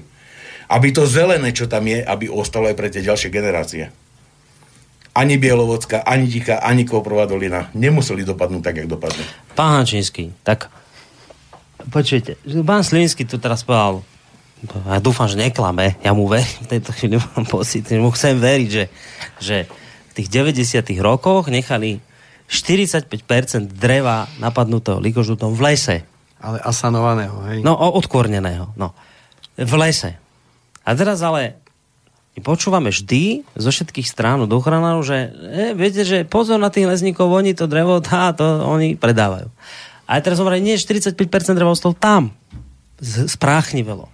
No, zase, prečo vy pre Boha živého toto neviete vysvetliť ľuďom? Povedzte mi, prečo neviete povedať ľuďom jednoducho?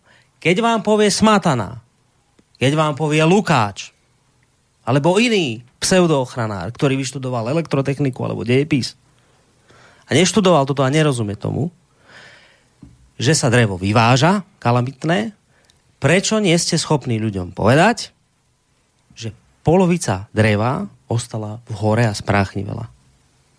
Toto mi vysvetlí. Ja nerozumiem. Cítite moje reči, že sa hnevám, som rozčúlený, lebo mi nejde do hlavy, lebo mňa jedna vec vie nás rozčúliť, keď sa klame. Niekto tu klame. Niekto tu klame ľudí, možno ste to vy, ja neviem, ale ak mal pán Slivinský pravdu, že 45% dreva ostalo v hore, tak potom niekto, kto tvrdí, že, vyvá, že tie e, to odstraňujeme kalamity je vlastne o zárobkoch, tak potom niekto klame. Tak sa pýtam, prečo, lebo viete, pre, vás sa pýtam, prečo vy ste hovorca lesníckej komory, tak prečo toto neviete ľuďom vysvetliť? Ako som povedal na začiatku, tak uh, pred tými pár rokmi to bolo spôsobené naozaj tým, že uh, tí lesníci teda sa venovali hlavne tej, tej svojej práci, ako tu povedal pán Slovenský, venovali sa zvládaniu tej kalamity, kalamitného stavu, nemali čas sa nejakým spôsobom takto brániť.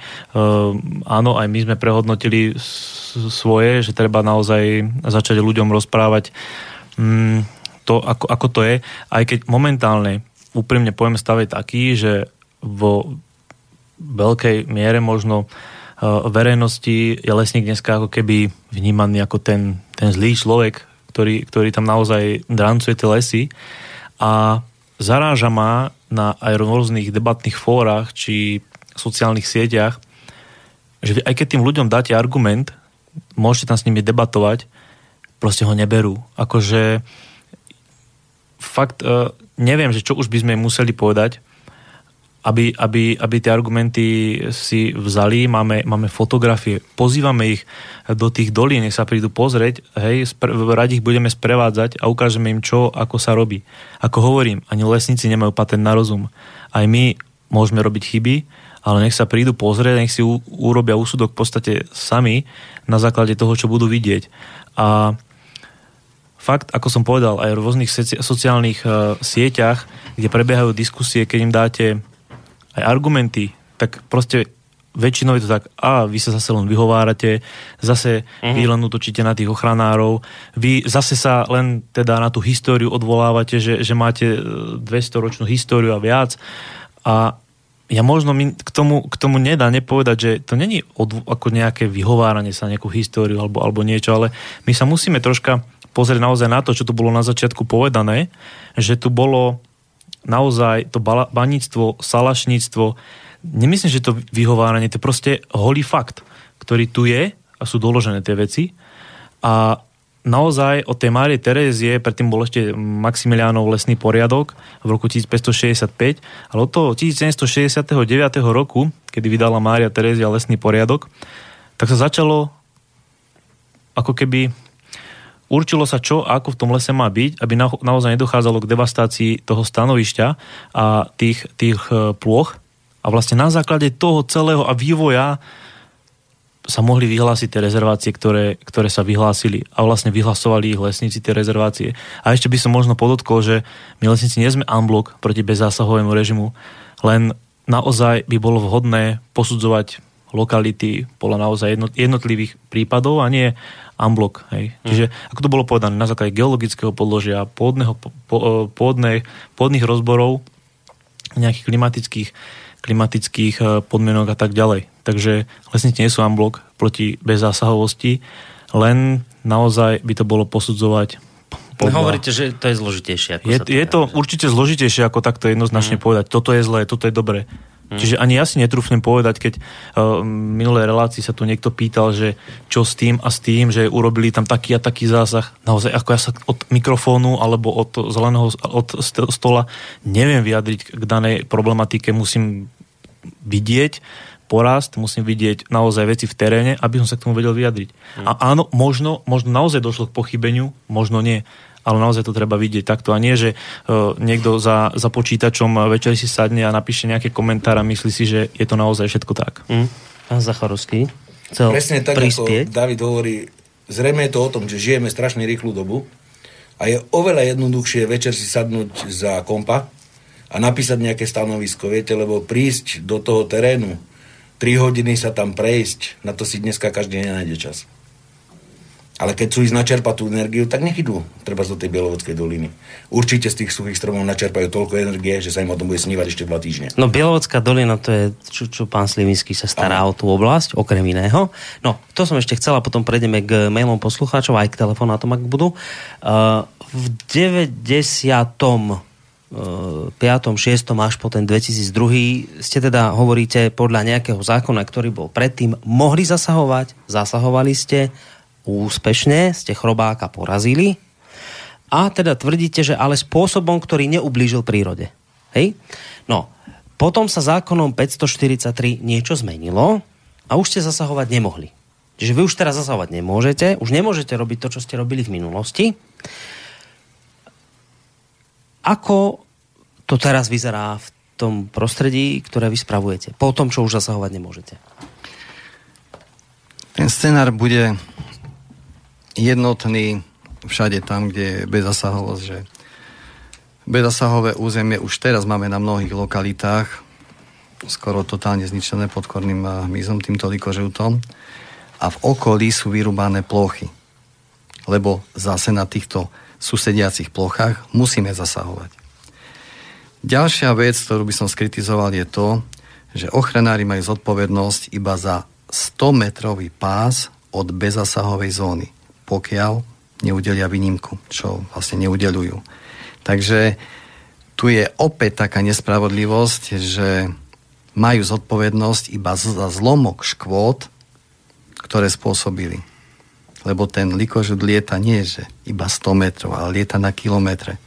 Čím vyššia je čím vyššie horstvo, mm-hmm. o to ďalej je potom potom lieta do tých ďalších, ďalších lokalít. No. Už ešte vám doložím jednu skúsenosť, že aj porovnávam dôsledky toho odlesnenia, toho, že strácame tieto živé lesy, pokiaľ v roku 2008 sme mali povodeň a bolo nejakých 256 mm zrážok, tak sme mali iba jeden menší prípad erózie. V roku 2014 opäť sa povodeň zopakovala. Za porovnateľné časové obdobie nám padlo o 90 mm menej, ale od daného obdobia sa roztrhlo v rece s eróziami a so zosúmi. Tu treba povedať, že plocha mŕtvych lesov sa oproti roku 2008 zvýšila viac ako trikrát. Takže tu je už priamy, priama súvislosť medzi, medzi dôsledkami tejto, tejto bezásahovosti, lebo vysokohorský lesný systém je veľmi zraniteľný. Je veľmi zraniteľný. A keď my narušíme túto, túto rovnováhu, tak sú ďaleko siahle následky. Je paradoxné, že tu chceme bojovať proti klimatickým zmenám, a tým, že necháme les odumrieť, tak vlastne 10 až 12 tón uhlíka sa nám uvoľní do prostredia. Hm. Úplne kontraproduktívne, hej. Potom uh, význam lesa vo vzťahu k vodnému režimu to je nespochybniteľný pojem, hej. To je dôkaz taký, že veď, uh, kde už nám hovorí porekadlo, že bez, bez eh, lesa nie vody a bez vody nie života. Proste filtruje nám les vodu, zabezpečuje plynulosť eh, otokových pomerov, zabezpečuje významnú klimatickú funkciu. Si uvedome, že jeden dospelý strom, hej, ktorý má 1 m kubický, takže poviem taký dospelý strom, viaže v sebe 260 litrov vody mimo koreňov, mimo asimilačného aparátu. Takže to je, to je e, taký má význam neskutočný akumulačný pre krajinu na vyrovnávanie týchto, týchto teplot, že my plávame proti prúdu. My si likvidujeme, my si likvidujeme to, čo sme chceli, chceli zachovať pre, pre budúcnosť a to naše bohatstvo vo forme vody je ohrozené. Uh, pán Slivinský, inak sa spýtam. Nie, ani nie spýtam. Povedzte mi. Keď ste vy ešte čo vám zákon umožňoval, zasahovali proti podkornému hmyzu v tej lokalite, ktorú vy spravujete, tak uh, predpokladám, že vo výsledku teda ste toho chrobáka porazili a tie porasty boli zelené. Áno. Uh, čo tam máte dnes? Po tom, čo začal platiť zákon 543. Čo tam je dnes? V týchto lokalitách, kde sa nám podarilo stlmiť toho likožuta, už, je rastie, už rastie tam nový krásny les. Kľudne, hoci kto môže prísť, máme možnosť e, sa pochváliť tým, čo je na týchto plochách. Opäť sme les vrátili do hry a do budúcna už máme vypestovaný les podľa predstav. Lebo aj tá Javorová dolina v minulosti mala podstatné vyššie zastúpenie Javorov a tak ďalej. Takže tam, kde sme mohli spracovať kalamitu, tam sme ten Javor umelo vrátili uh-huh. náspäť do toho zastúpenia a do budúcna už je vytvorený ten stabilnejší les. Bolo to na plochách, ktoré v minulosti boli vyrúbané, ako som, som vravel, v tom roku 1916, eh, že boli veľké plochy vyrúbané. Takže nič katastrofálne sa nestalo. Keby sme tak citlivo boli pristupovali k daným eh, prírodným podmienkam, lebo keď som vám spomínal, že sme mali vytvorené uh, tie projekty pre spracovanie kalamity, tak uh, my sme to nazvali diferencovaný spôsob boja proti líkožrutovi. Že sme tam nešli šablonovite, ale sa zvážovali prírodné podmienky, bral sa do úvahy sklon a tak ďalej. Takže toto bolo základom takého, takého nášho odborného prístupu k spracovaniu kalamity a k starostlivosti o prírodu.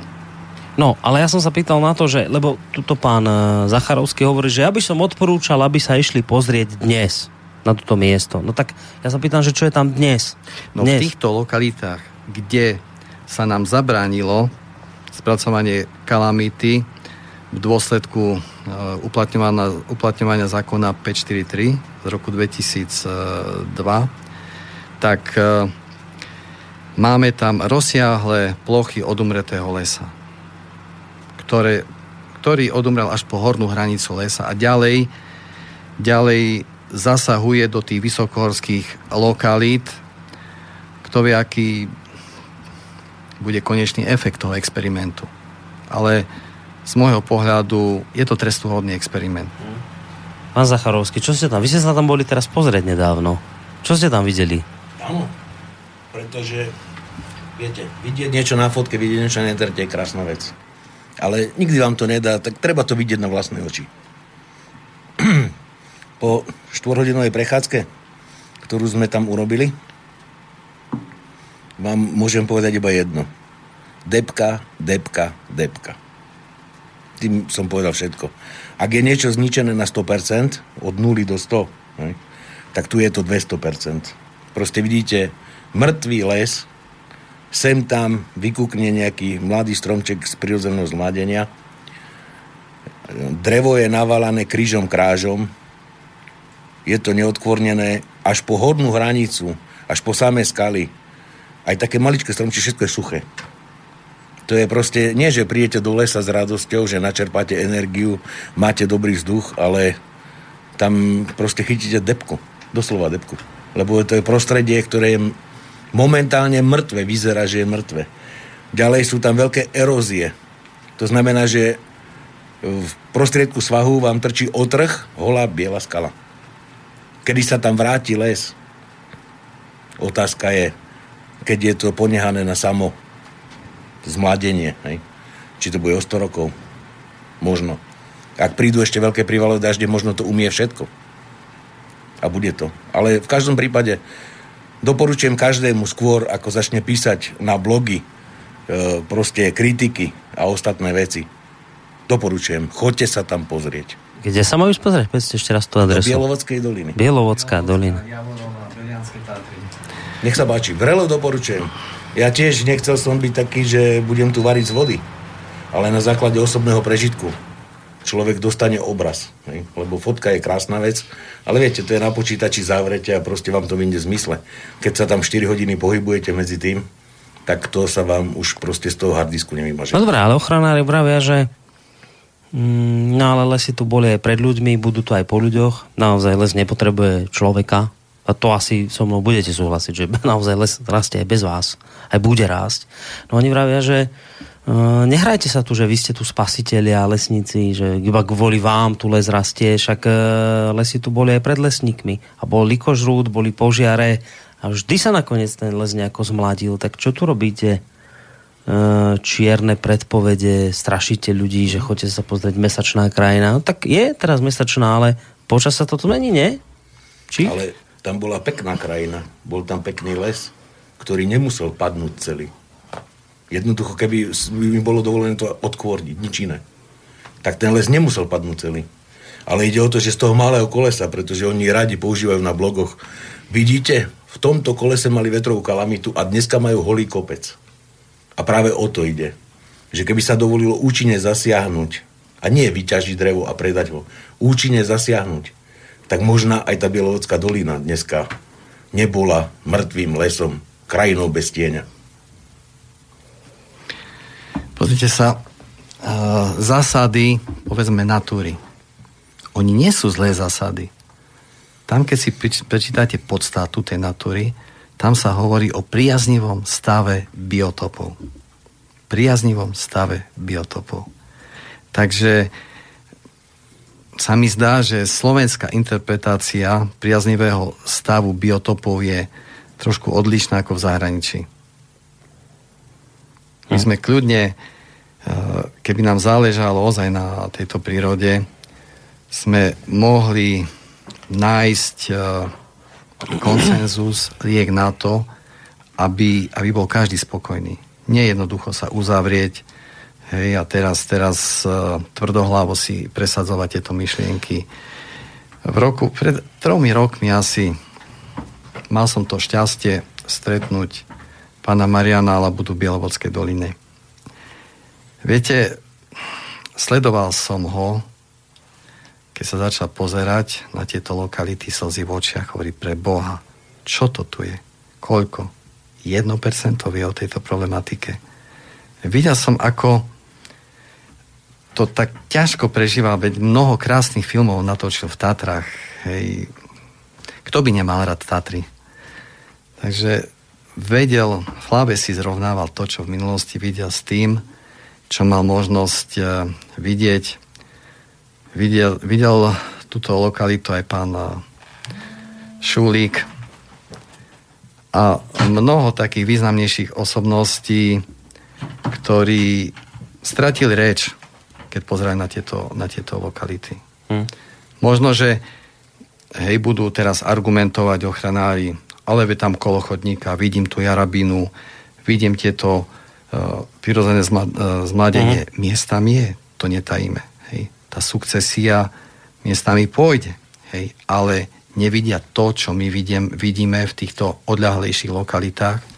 K tam tieto nafotené veci, ktoré som vám tomto materiáli dal ako prílohu, tak to je práve v týchto lokalitách, ktoré sú trošku skryté pred verejnosťou. Ale niektoré keď majú pozorné oči návštevníci, tak to uvidia. Tak to uvidia. Hmm. No, dajte si sluchadla na uši, máme poslucháča na telefónnej linke, uvidíme za akou otázkou. Teraz otvoríme otázky poslucháčov. Číslo 048 381 0101. Dobrý večer. Dobrý večer, e, Jožo z Kežmarku. Prosím vás, čo by sa stalo, keby sa s e, ohličnatými stromami sadilo aj e, jedle, nejaké, ja neviem, ovocné, e, alebo žalude, alebo gaštany jedle, alebo také niečo. Že by mala aj tá zver čo žrať. No, ja sa obávam, že asi sme neporozeli celkom otázky. Skúste ešte raz, že, ako je ešte raz, že čo, čo by sa stalo, keby čo? Keby sa sadilo k, med, pomedzi ihličnaté stromy aj jedle jablka, alebo ja neviem. Jedle jablka, ja som myslel, že jedle, jedle že tie, jedle, tie ihličnaté jedle, aby, že... Jedle. Aby mali aj, aby to nebolo jednotvárne monokultúra mm-hmm. ihlična, ihličnaté, ale aj aby mala zver čo žrať. Mm-hmm. Aby, sme, aby sme nepovedali, že, že prišiel medveď e, do kontajnerov, lebo nenašiel čo žrať v lese. Mm-hmm. No? Hej, už rozumiem, len ja som tým jedlám nerozumel, lebo...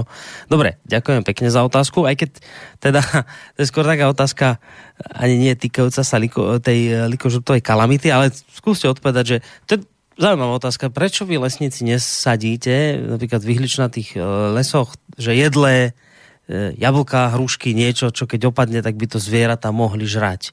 Prečo takéto veci nerobíte? Neviem, kto chcete na toto odpovedať. Vy ste pán Slivinský, odborný lesný hospodár, tak vy viete, že prečo. Prečo to nerobíte? By zvieratá mali čo žrať. Vrátim sa k tej myšlienke, čo som povedal, že čo sa týka zmiešania, má poslúchať už možnosť vidieť, že máme tam zmiešané porasty v týchto lokalitách pod cestou slobody, tam, kde bola možnosť spracovať kalamitu. Ale čo sa týka e, to, že by sme e, jablone tam sadili a tak no. ďalej, e, tak my sa postupujeme v rámci lesníckej typológie. Dávame tam to, čo by tam malo byť, hej, toto zmiešanie drevín. A v týchto, v týchto tatranských podmienkách by neprežili, neprežili tieto, tieto jablone. Tebe hej, nezarodili. No. A by, by sa nevyriešila no, tým otázka premnoženia medveďov. Mm. To je na samostatnú diskusiu. Hej. Dobre, je, máme tu maily, idem na ne, ale ešte jedna polokonšpiračná otázka, lebo odno by už na ňu nemusel ostať čas. Minulá som sa rozprával s jedným nemenovaným lesníkom a ten mi vraví takúto vec, že počuje, že všimnite si, že to je také zvláštne, že ochranári furt kritizujú zásahy lesníkov, ale že počuli ste niekedy ochranárov kritizovať aktivity developerov? Tak si vrátim, že fíha, že to sa vás musím opýtať, že čo je na tom pravdy. A možno je to na taká konšpiračná otázka, ale že, že môže na tom niečo byť, že, že fakt je to pravda, že ochranári voľa ako developerov si nevšímajú a lesníkov áno? Hans Livinský. Viete čo, ja to nekomentujem, to už nechám na poslucháčoch, aký si z toho vytvoria záver. Treba ísť do tých tatier, no, popozerať, no, vidieť. Počkajte, ale tak dobre, inak. Je to úplne, že konšpiračná otázka, čo som vám dal? Či má to svoje rácio? Má to svoje rácio. Hej? Lebo to by potom vyzeralo, ja to dopoviem, že hrvozo strašne, keď to dopoviem dokonca, že ak by to bola pravda, že ochranári nejakým zvláštnym spôsobom si nevšímajú aktivity developerov, ktorí ničia prírodu, tak potom by som z toho mohol uzavrieť alebo robiť taký vývod, že a nie sú tí ochranári s tými developermi nejako spojení? Nastalo ticho v štúdiu. Ale však povedzte mi, no pán Koroni, nekonšpirujte, to je úplne mimo, ako, ako zle hovoríte, tak zle hovorím? Nie, ale myslím, že ďaleko od pravdy nie ste. Hej? Ja mám taký dojem, že sú proste lokality, ktoré sú tabu. O ktorých sa nepíše, nerozpráva, neukazuje. Naopak sú lokality, o ktorých sa píše stále, rozpráva, hovorí, ale sú lokality, ktoré sú nedotknutelné. Viete, ťažko sa to dokazuje, ale ten vývoj udalosti, ktorý ide, mi prípada tak, že takýmto smerom to ide. Viete napríklad vy, pán Slinický, o lokalite, ktorá povedzme vo Vysokých Tatrách developeri ju likvidujú, prírodu a ochranári nič nevravia? Vy ste povedali, že už sa k tomu nechcete vyjadriť, to môžete povedať, nechcem sa k tomu vyjadriť a ideme. Ja spýtam sa to pána Hančinského, viete, že... No, niekto by už hádam len odpovie na túto moju otázku, no. Tak pozrite sa, aj tieto zjazdovky, ktoré sú, tak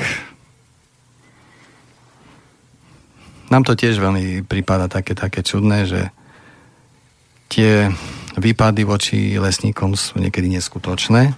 Mm-hmm. Hej, a tieto developerské aktivity ostávajú nepovšimnuté. No. No, ja nie som až taký konšpirátor. Ergo, keď je niekde povodeň, tak vám ukážu časť dolu, kde momentálne berie rieku, alebo momentálne rieka berie cestu. Ale už nikto nedá pohľad hore, kde sa tá voda zbiera. Viete, ale radšej preskočia cez kopec a povedia, to, keď sa takto robí, tak potom to tak vyzerá. Preto je to dolu. Takže tu je, myslím si, jasná odpoveď a každý, kto pozná mapu Slovenska, vie si pozrieť, že kde sa tak deje, ako sa tak deje. No a potom tá konšpiračná otázka ostáva kví bono, či prospech, kto má z toho osoch. Pán Český, neviete o tom niečo viac? Vy ste hovorca komory. Vy viete isto. Za to, že som hovorca komory. No a tak vy, všetky informácie sa ku vám zbiehajú. Čo? Informácie, ktoré sa dostanú, sa dostanú, ale k tomu sa, sa naozaj nejak neviem vyjadriť. Máme telefonát, možno volajú z JNT. Čo ste si to dovolili kritizovať ochrana? No, dobrý večer vám prajeme. Máme niekoho na telefónnej linke. Nech sa páči. Martina. Uh, na to by som chcel zareagovať, lebo nie je taká pravda, že by sme na to nereagovali. Sice som len čerstvý ochranár uh, vo Veľkej Fatre v Národnom parku, ale rieši sa to. Na každej jednej schôdzi sa preberajú hlavne takéto developerské, developerské výruby a práve takéto veľké veci, na ktoré jednoducho by sme chceli mať dosah, ale nedá sa to z istých dôvodov. No jednoducho máme na to príliš krátke prsty a neurobíme s tým jednoducho nič. A zase, aby nevznikali nejaké konspiračné teórie, pán Korony. Však ono, ja, ľudia ma opravte, ja budem rád. Nie, nie, jasné, že môže to vyvolávať taký dojem, hej, ale v prírode, keď uh, chodíme, vlastne ja som dobrovoľný starasta prírody a keď chodím, tak uh, väčšinou sa stretávame s tými lesníkmi, hej, tak ono to môže vyzerať, že ideme hlavne proti ním, ale naozaj sa vyvíjajú aktivity, ktoré sú aj proti týmto veľkým firmám a ktoré sú proti týmto veľkým developerským neviem, ako to nazvať, no proti, proste proti týmto developerom a jednoducho robí sa aj pri, pri tom, aj pri týchto veciach niečo proti ním. Takže aby zase sa nehádzala špina len na nás. A neviem teda, ako je to v tých vysokých Tatrách. Veľké Fatre sú skoro všade lapače na tento drevokázny hmyz. Chodím do hôr dosť často a skoro všade ich vidím. A nemám ani pocit, že by tam bol nejako premnožený. Ako sú plné, samozrejme, a s tým súhlasím, hej. Ale v tých je to asi iná situácia, samozrejme. No a už keď vás mám na linke, však dobre, že ste ma z tej konšpirácie vyviedli. Ja vám nemám prečo neveriť, dobre.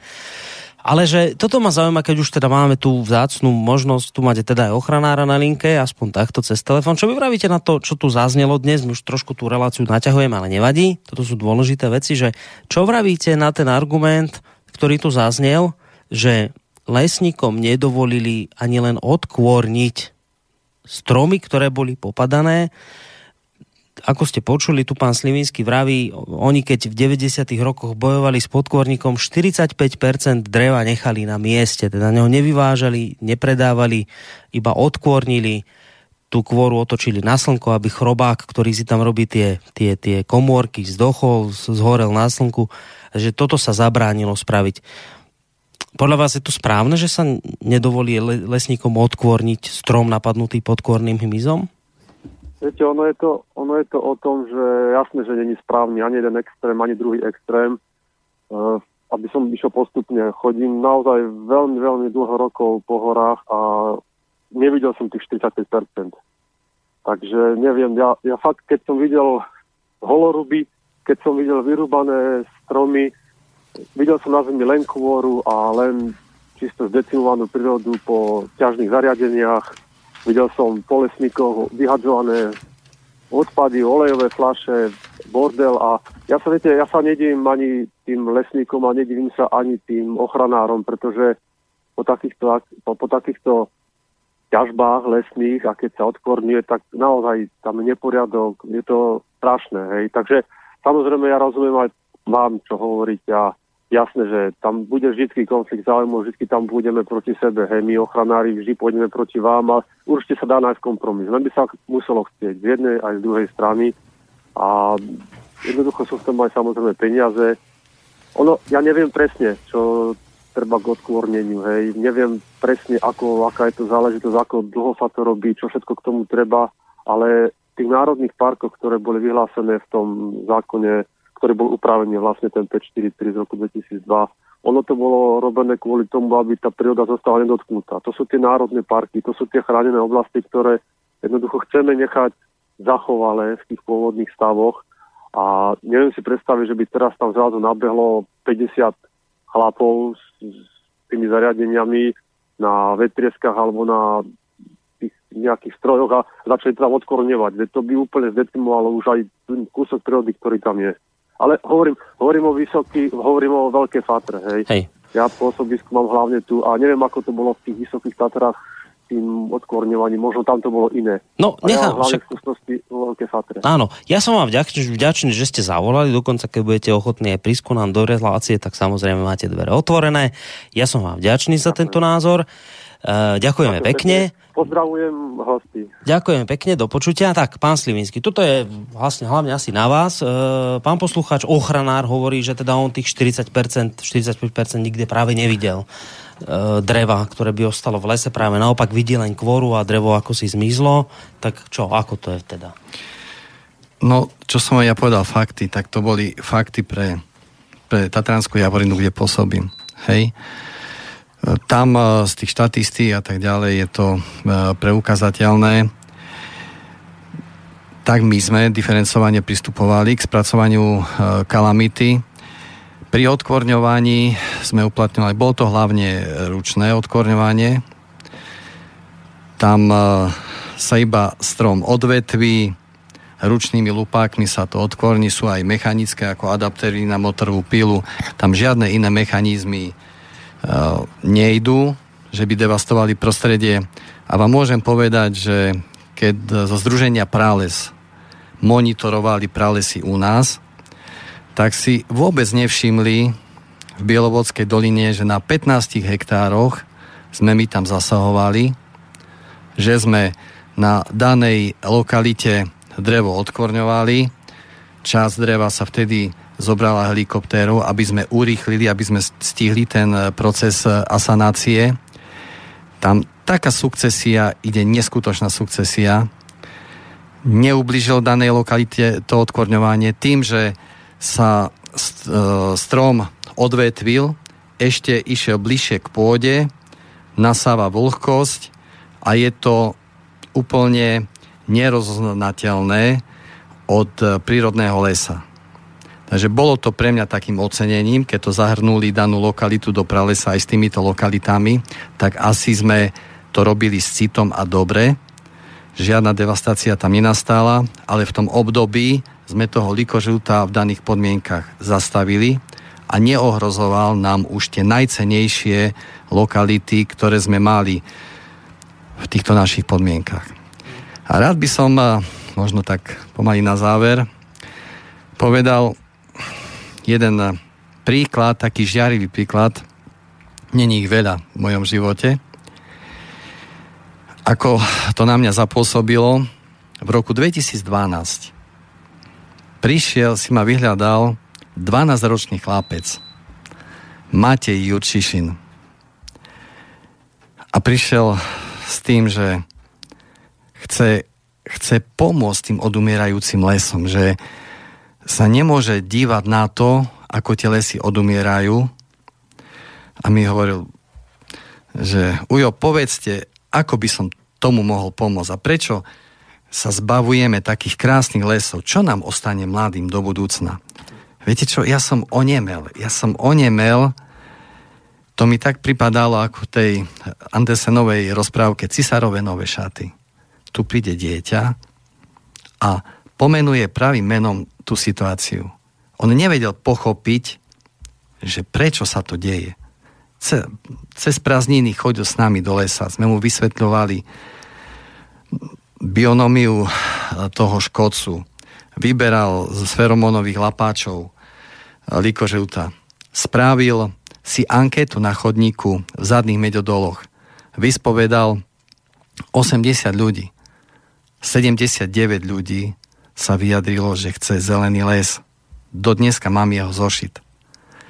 Úplne tak skrslo mi také, také svetielko v tom tmavom tuneli, že ešte, ešte sa nájdú ľudia, že ktorým záleží na, na tom lese. A práve ten mladý chlapec, to bol neskutočný zážitok pre mňa. Hej. Neskutočný zážitok, že on s takou zodpovednosťou sa k tejto otázke e, vyjadroval, že neprehodil to len z pleca na pleco on išiel až na, za ministrom životného prostredia. Čo, čo? A mu dával otázky, že prečo pán minister? Tu voči lesníkom je taká kampaň a tam, kde by sa malo to prísnejšie brať, tak si to nikto nevšíma. Ko, čo myslíte, developerov? No, asi Tam aj... sme sa zase vrátili? takže, to už. takže hovorím, toto nevedel mladý chlapec pochopiť. Toto nevedel mladý chlapec pochopiť. Hej. Naozaj, ale pritom je úžasné, že on sa spýtal logickú vec. Že, počujete, že keď my vieme s tými stromami niečo robiť, aby neodumierali, prečo to nechávame tak? Vieš, že to je naozaj ciserové nové šaty. To je otázka logická, že no ale keď vieme liečiť slepé červo, prečo by sme mali ľudí nechávať, aby ho mali v bruchu a, a trpeli? Veď to vieme spraviť. A dobre, veď iste teraz by ochranári, veď lebo, lebo, lebo, lebo, lebo, lebo, ale tá základná otázka je, že tu sú stáročiami vypracované postupy na zvládanie kalamít a my sme zákonom 543 povedať, že no už nebudeme zvládať to. No tak máme dnes popadané stromy, suché, odumierajú. Tuto pán Slivinský popísal situáciu, ako to u ňoho teraz momentálne vyzerá. A to je legitímna otázka. Na tú, na tú otázku treba diskutovať, prečo je toto lepšie, no ako to, čo bolo predtým.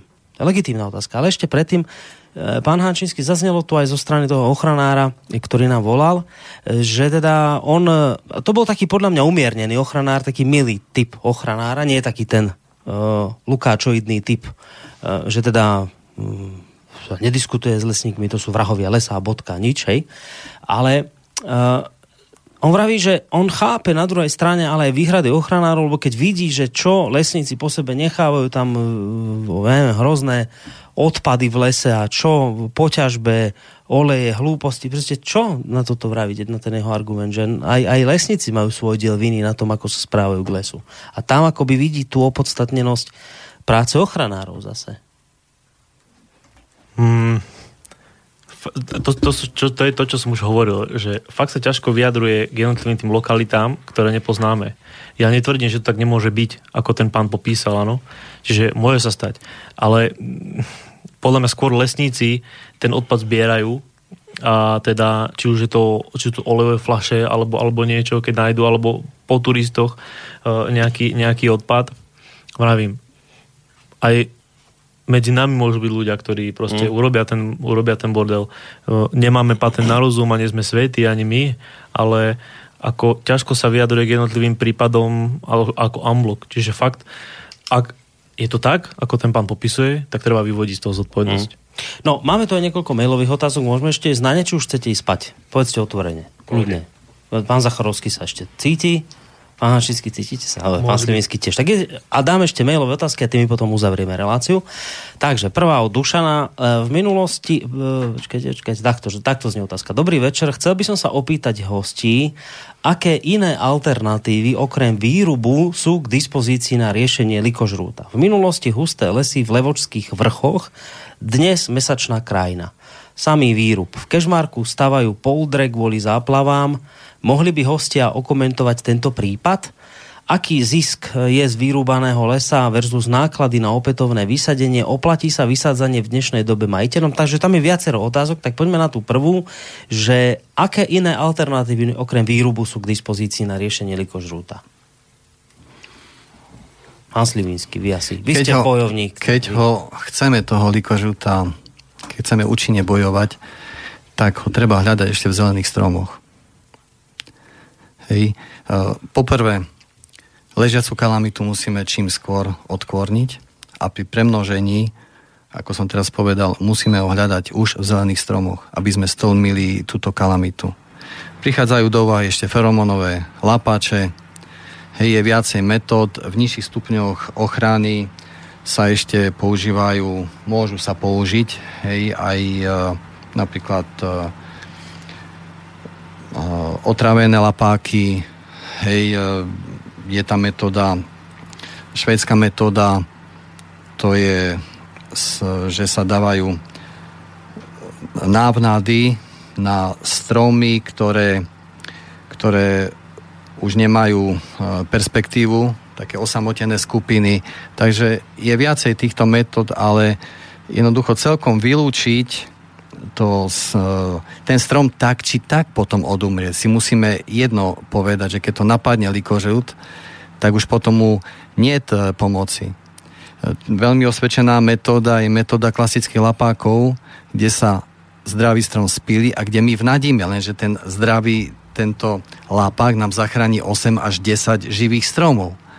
Takže e, táto metóda je prepracovaná, ale celkom, celkom úvodzovka bezbolesne to tak urobiť, že sa nebude rúbať, tak e, nedá sa to celkom tak Hej, no, ale zavierajte, že no dobre, ale jeden strom vyrúbeme, ale potom tam máme zachránených 8 a takto tých 8 zomrie spolu s tým, keď to necháme ano. tak. Takže to vravíte. Druhá otázka, neviem, či teda ten prípad poznáte, kto z vás na to budete môcť zareagovať, že v minulosti husté lesy v Levočských vrchoch dnes mesačná krajina samý výrub, v Kežmarku stávajú poldre kvôli záplavám. Mohli by ste okomentovať tento prípad? Je vám to známe? Tiež by som zareagoval. Uh, ja by som dal za príklad povedzme spisku Maguru. Spiska Magura pomerne rýchlo nám odišla. Začalo tam žltnutie stromov. Nestačili sme od, nestačili sme e, tie stromy, tie chore vyberať, tak sme oslovili výskumný ústav zo zvolená, aby nám spravil analýzy. Spravili sa analýzy pôdy, analýzy ihličia. A si predstavte, že veľmi vysoké za, zaťaženie navyšlo arzénom, ortuťou, olovom a bolo to, sa to identifikovalo, že je to zaťaženie z Katovíc a z Ostravska.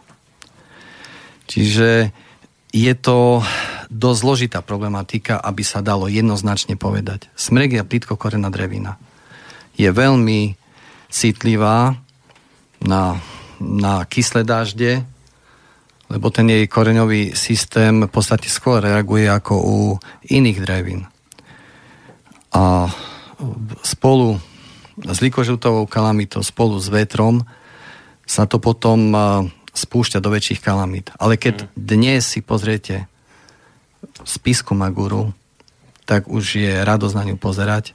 Sa tam zmenila smreková monokultúra na zmiešanie drevín, lebo v minulosti to spisky Nemci smreka sadili ako ekonomickú drevinu, tak má to určitú zotrváčnosť z tohto, z tohto obdobia. E, treba trošku vydržať, ale ten efekt uh, sa za niekoľko rokov dostaví. Mm. Niekedy uh, pozerám, ako sa navážajú do nás ochranári určitú polemiku. Vyvolala, vyvolala aj moja utajovaná pravda. Ukazujú sa na internetoch to je nejaký fotky. materiál, čo ste napísali? Áno. Utajovaná pravda? O čom? Utajovaná? Práve o tej situácii uh, týchto chránených územiach, kde dochádza k eróziám a zoslovom, mm-hmm. že je tu tá aj druhá stránka pohľadu na tú vec, že účelovo sa dávajú fotky spred desiatich rokov. Škoda, že sa tam nepíše, že kto to fotil, malo kedy to je a z akého roku to je. Lebo už niekoľko sme zachytili uh, účelových fotografií spred desiatich rokov, že aha, toto je výsledok uh, práce mm-hmm. lesníkov, že sa vyrúbali holiny. Ale neukáže sa situácia tesne predtým, povedzme v roku 2004 aj na spiske Magure padla, padla vetrová kalamita, je to v najnižšom stupni ochrany a keď to už ležalo, tak sme to spracovali. Hej. To normálna vec. Prečo to nechá tam ležať? Sa to zalesnilo a teraz je tam taká mladina, že človek, keď ju chce z vrchu odfotiť, tak si musí nájsť nejak vyššie odrezaný peň, aby to odfotil danú lokalitu. Uh-huh. Takže škoda že je takáto, takáto manipulácia. Budeme reagovať s časovými snímkami na, na tieto príspevky. No. Takže... No a tá posledná otázka, neviem, či možno aj na pána Zacharovského, ako na predsedu spolku bývalých urbárnikov, lebo to je jedna z vecí, ktorú sme dnes nespomenuli aj zámerne, lebo o tom sme hovorili v minulom, minulej relácii, že tu treba ešte vlastne spomenúť aj ten rozmer, že sú tu nejakí vlastníci lesov a vám vlastne potom z tých e, bezzásahových zón ten likožrút lieta a likviduje majetok, ktorý vám patrí. A to sme sa bavili o tomto v minulej relácii, že to je tiež legitímna otázka, ako sa vy s týmto máte vysporiadať, že však dobre, ale tuto mi niečo poškodzuje les. Ale otázka znela zo strany poslucháča, že aký je zisk z vyrúbaného str- z lesa versus náklady na opätovné vysadenie. Že keď sa tieto dve veci dajú do porovnania, v náklady na vysadenie a vyrúbanie, že sa to vôbec oplatí rúbať ešte. Jak to je? No, takto, aby sme si naliali čistého vína. Pokiaľ rúbete výberovým spôsobom zdravé stromy, výberovým spôsobom, máte tržby za drevo o polovicu väčšie. Kalamitné kôrovcové drevo počítajte s tým, že cena pôjde dolu.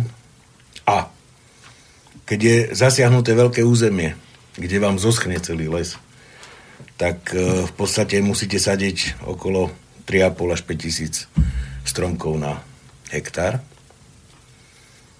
Prenásobte si to cenou zhruba 20 centov sadenica, mm. plus ďalších 20 za sadenie, plus 8 rokov vyžinanie, plus ochrana každú jeseň proti ohryzu zverov, veľmi rýchlo dojdete na matematiku, že tento biznis v tomto štádiu není o biznise. Je to o tom, že chceme niečo zanehať generáciám po nás, tak ako naši starí rodičia zanechali niečo nám. Takže určite nie biznis. Ďaleko lepší je výberový spôsob, keď robíte výberovým spôsobom a vlastne využívate to zmladenie toho lesa, prirodzené, samotné, ktoré je, že ponecháte dobre zdravé jedince, ktoré sa vysemenia a máte z toho zase tie naletové dreviny ale toto môžete aplikovať, pokiaľ vám nestoja stromy bez tieňa. Uh-huh. Tak máte raz stromy bez tieňa, z ktorých opadáva kôra, z toho vám žiadne semeno nevypadne. Uh-huh. Takže ak niečo sklíči, pod tými stromami, tak to sklíči ešte z tej doby, ktoré to tam driemalo, keď bol ten les zdravý. Hmm. Ďalší mail od Petra, to je len taký link, inak e, prepošlem vám ho potom, že posielam video dronom, ktoré som urobil v bielovodských vodopádoch. Je to video staré 3 roky, aj ten vidieť degradáciu stromov. Uh, aby teda ma poslucháč poprosil, aby som vám to video po, posunul. Ak to má záujem, posrite si aj ostatné videá a posunte to ďalej. Takže dobre, ten mail odovzdám. Uh, ďalšia od Evy z Michaloviec. Žiaľ aj v našom okolí to vyzerá žalostne. Urobili sme o tom video. My z Michaloviec máme, aj nemáme les, 139 hektárov v, okre, v Orešnom, v Oreskom, Oreskom, neviem, lebo mesto ho potichu prenajímalo súkromné jeseročke. Priložila aj video. Uh, každý, kto sa o barbarstve likvidujúcom naše lesy dozvie, nech to vykričí von, chráňme si naše lesy, tak, ako sa správame k lesom, sa správame k svojmu životu, k svojej budúcnosti. Ďakujem za reláciu. No, skôr taký názor. Uh, zdravím SV, keďže väčšina ľudí pozná len médiami pretláčanú kalamitu Stanapu, poprosím hosti o opísanie katastrofálnej situácie, ktorá v istom čase nastala v okolí Boce, Čertovice a tak ďalej. Ďakujem. Môžete niekto k tomu sa vyjadriť? Á, tuto. Zacharovský, to je. Takže istá kalamita, ktorá nastala, áno. Takže v roku 2004 v podstate prišla vetrová kalamita. Tým, že sa dostalo masírovanie zo strany ochranárskej, nerobte, neťažte to, e, vyhláste bezasovú zónu, my sa vám postaráme o to, že štát vám bude refundovať náklady a bla bla bla, tak e, sa tá kalamita nezačala nejak rýchlo spracovávať. No a už ako sme tu na dneska hovorili celý večer, pokiaľ necháte drevo ležať bez odkvornenia, podkorník sa premnoží, a jednoducho my sme mali územia, ktoré boli napadnuté a hrdzavé. Pretože sme si nechceli nehať zožrať všetko. Lebo dneska po skúsenostiach môžem povedať, že keby sme neboli včas a účinne zasiahli, tak dneska by sme mali proste stojace stromy, z ktorých padá kôra. Takže tam sa to gradovalo, je nutné povedať, a už sme to hovorili aj v minulej relácii, že o územie, ktoré bolo vyťažené, sme sa postarali. Do dnešného dňa sme zasadili milión 600 tisíc stromkov. Prišli sme na to, ako jedna pani profesorka rozprávala v nejakej relácii v STVčke, že lesníci opakovane robia tú istú chybu.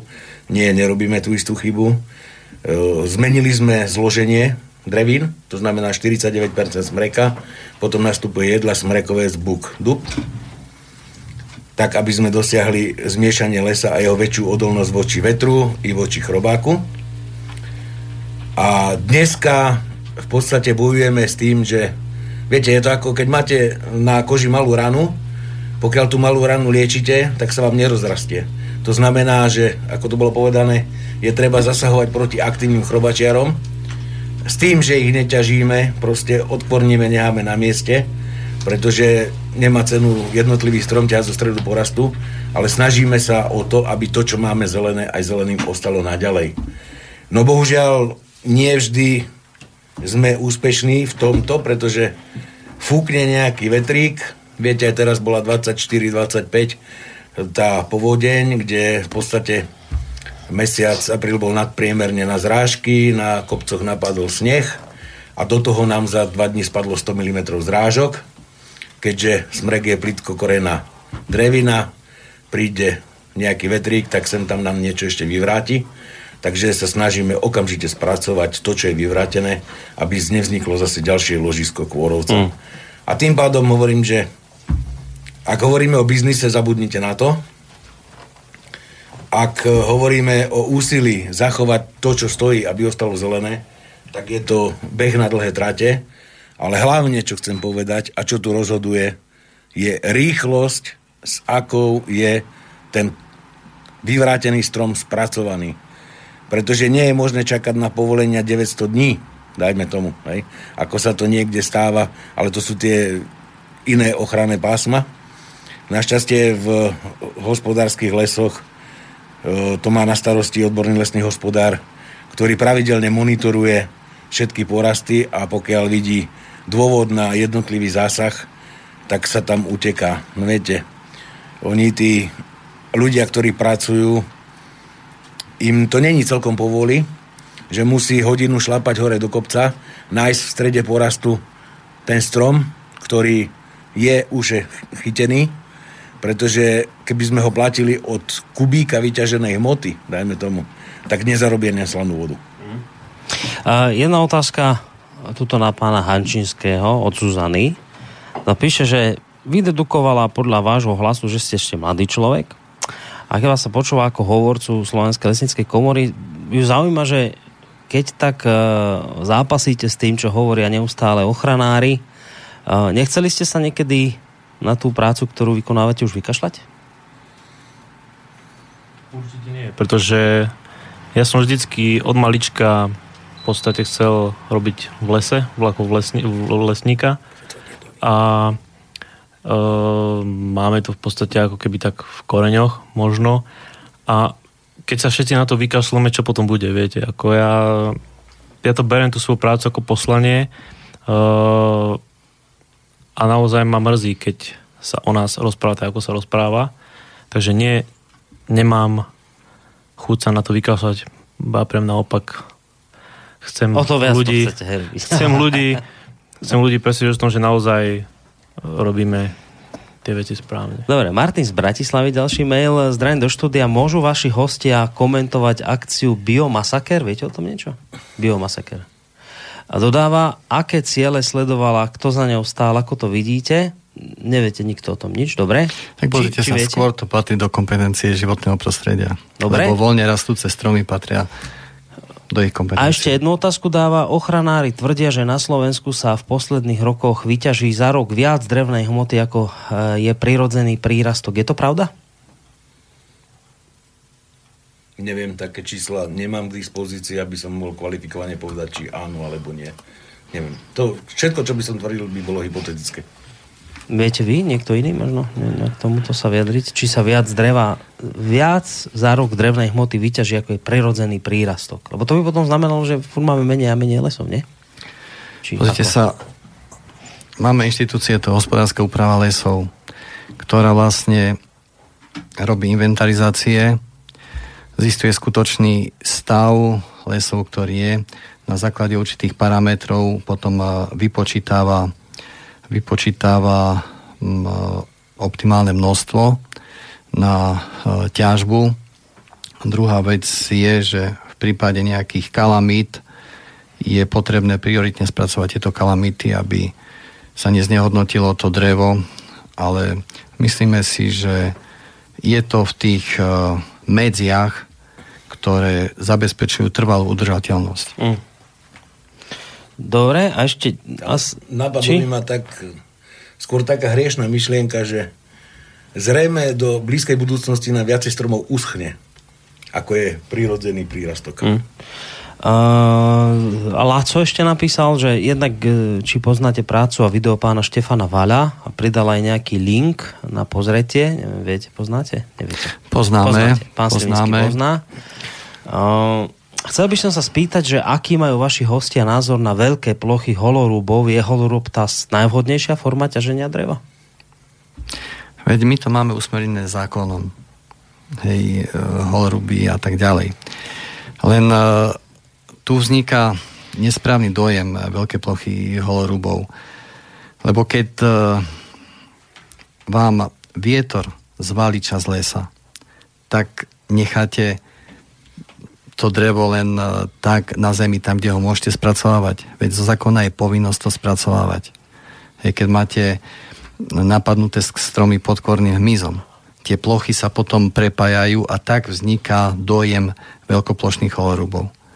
Tu, ako, tu máme na to štátnu správu, ktorá e, bdie nad tým, aby sa dodržavali zákony a ona by hneď zareagovala na to. Hm. Takže tieto veľké holoruby je taký taký nesprávny názov na toto, čo sa deje, lebo hovorím, tu je povinnosť tú kalamitnú hmotu spracovávať. Chceš ma doplniť? Ja chcem povedať presne, že to, čo bolo povedané, že holorub, to, čo je spracovanie kalamity, nie je ako v ponímaní ľudí áno, ale je to vlastne o, o, tej, o tom spracovaní tej, tej kalamity a Dobre, a keď sa to netýka kalamity? Lebo aj tam sa robia holoruby, nie? Aj, Uh, holo, nie? takto, Nerobí? takto. Uh, holoruby sú zákonom uh, dané, kde sa, ktoré sa môžu robiť napríklad v Topolinách, Boroviciach, proste v prípadne pri nejakých rekonštrukciách uh, lesa, hej, čiže je to proste striktne zákonom vymedzené, kde, sa to, kde, sa to môže, kde sa to môže vykonať.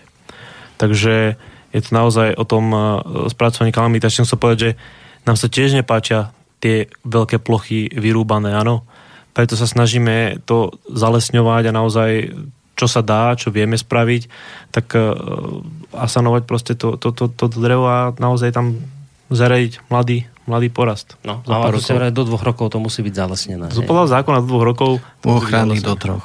No, ochranných do troch. No, posledný ani nie je otázka, skôr názor, že eh, ohľadom lesov najväčší vyklčovateľ a predajca dreva je pán Žiga zo strany Smer, ktorý dal aj návrh na predaj vody zo Slovenska, pokiaľ budú takíto ľudia vo vláde a na slobode nemá vôbec význam robiť takéto relácie, lebo sa nič nezmení. Napísal Jano. Tak dovolíte zareagovať, poviem len toľko. Vždy má význam robiť relácie, lebo vždy musí tu byť tá viera, že sa niečo zmení. Ono aj štúr, kedysi dávno, keby sa bol na to v úvodzovkách vy, tak asi dneska by sme nehovorili slovenčinou. Takže vždy má význam reagovať, vždy má význam ísť za svojim cieľom a vždy má význam dotiahnuť, alebo snažiť sa aspoň dotiahnuť tie veci do konca. No, a tu si môžeme robiť krásny mostík k záveru relácie.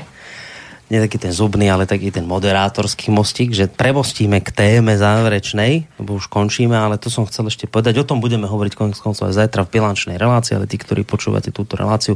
A tým, že ste s nami ostali do 23. hodiny, tak budete mať tú informáciu z prvej ruky naživo v tejto chvíli ako prvý.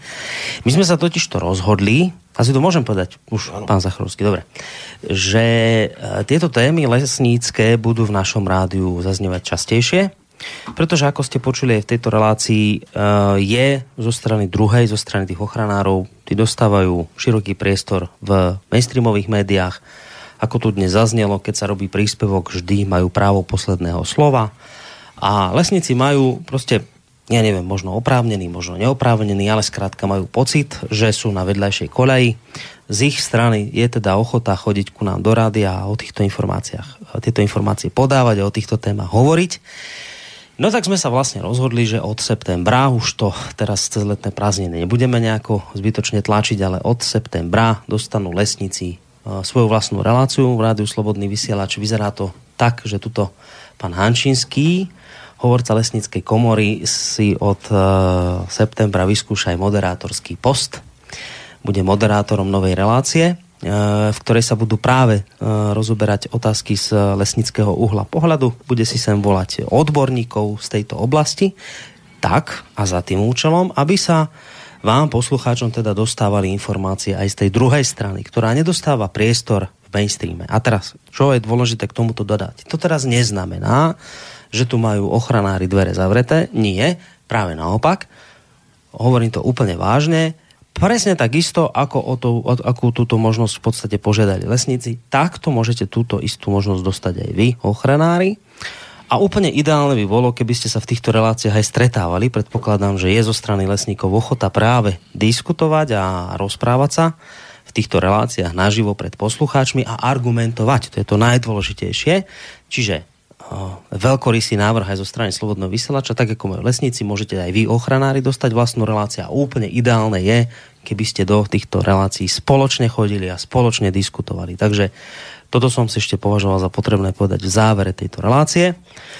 No a hádam sa už len rozlúčiť, lebo pozerám, že sme to trošku potiahli, pomaly sa už blížime 4 na 12 a to sme už mali pred 3 4 hodinkou končiť, takže sa už s vami rozlúčim, lebo ešte ma čaká cesta domov.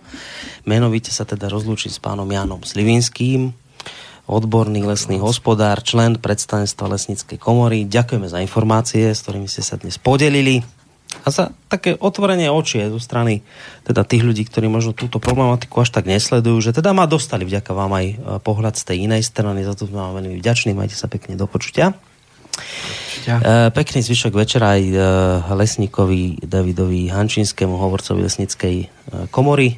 Budúcemu moderátorovi Rádia Slobodný vysielač. Majte sa pekne do počutia. Do počutia. No a tretím e, pánom je e, Pavel Zacharovský, to je inak človek, ktorý môže za to, že vôbec tieto relácie tu u nás vznikli. On bol ten prvý, ktorý ma oslovil s tým, že teda musíme začať niečo robiť, lebo už, už, už vám to, mám pocit, že išlo, vám to prerastlo už tu, už to bolo tuto hore nad hlavou, dane, ste povedal, že ne, už nemôžem ticho byť a musíme niečo robiť. Pavel Zacharovský, predseda spolku bývalých urbárnikov pozemkového spoločenstva Vyšná Boca, majte sa vy pekne do počutia. Ďakujem všetkým poslucháčkom a poslucháčom, ktorí vydržali až do týchto hodín. A no čo, poveda na záver. Do skorého počutia. tak, Dobrú noc. majte sa pekne. Páni, no a samozrejme aj vyvážení poslucháči, ešte pekný zvyšok uh, útorkového večera vám praje Boris Koroni. Dopo.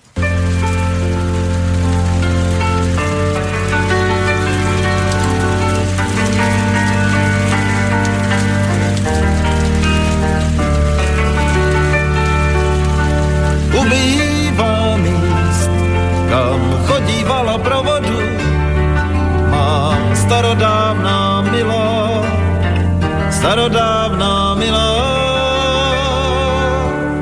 kde laně tišili žízeň, kde žila rosnička. A poutníci skláněli se nad hladinou, aby se napili z dlaní. Ubývá míst, kam chodívala pro vodu. Voda si na to vzpomíná, voda je krásná, voda má, voda má, voda má, voda má, vlasy, voda voda má, voda vlasy, voda má, voda rozpuštěné vlasy, voda má, voda. Chraňte tu vodu a nedejte oslepnout prastaré zrcadlo hvězd.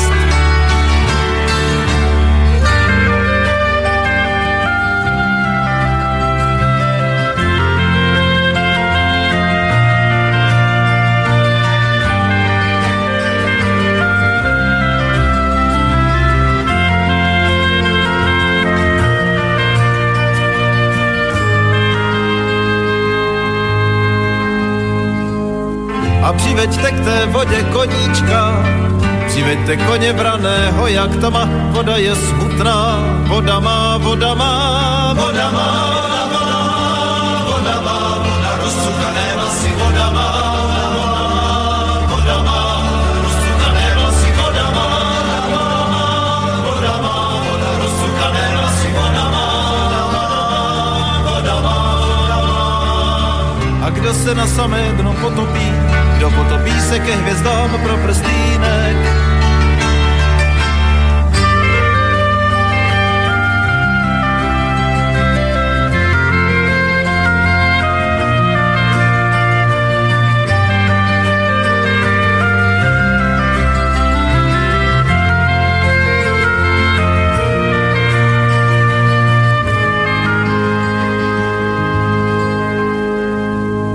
Ubývá kam chodívala pro vodu. Voda je zarmoucená vdova, voda má, voda má, voda má, voda má, popelem, osypané vlasy, voda má,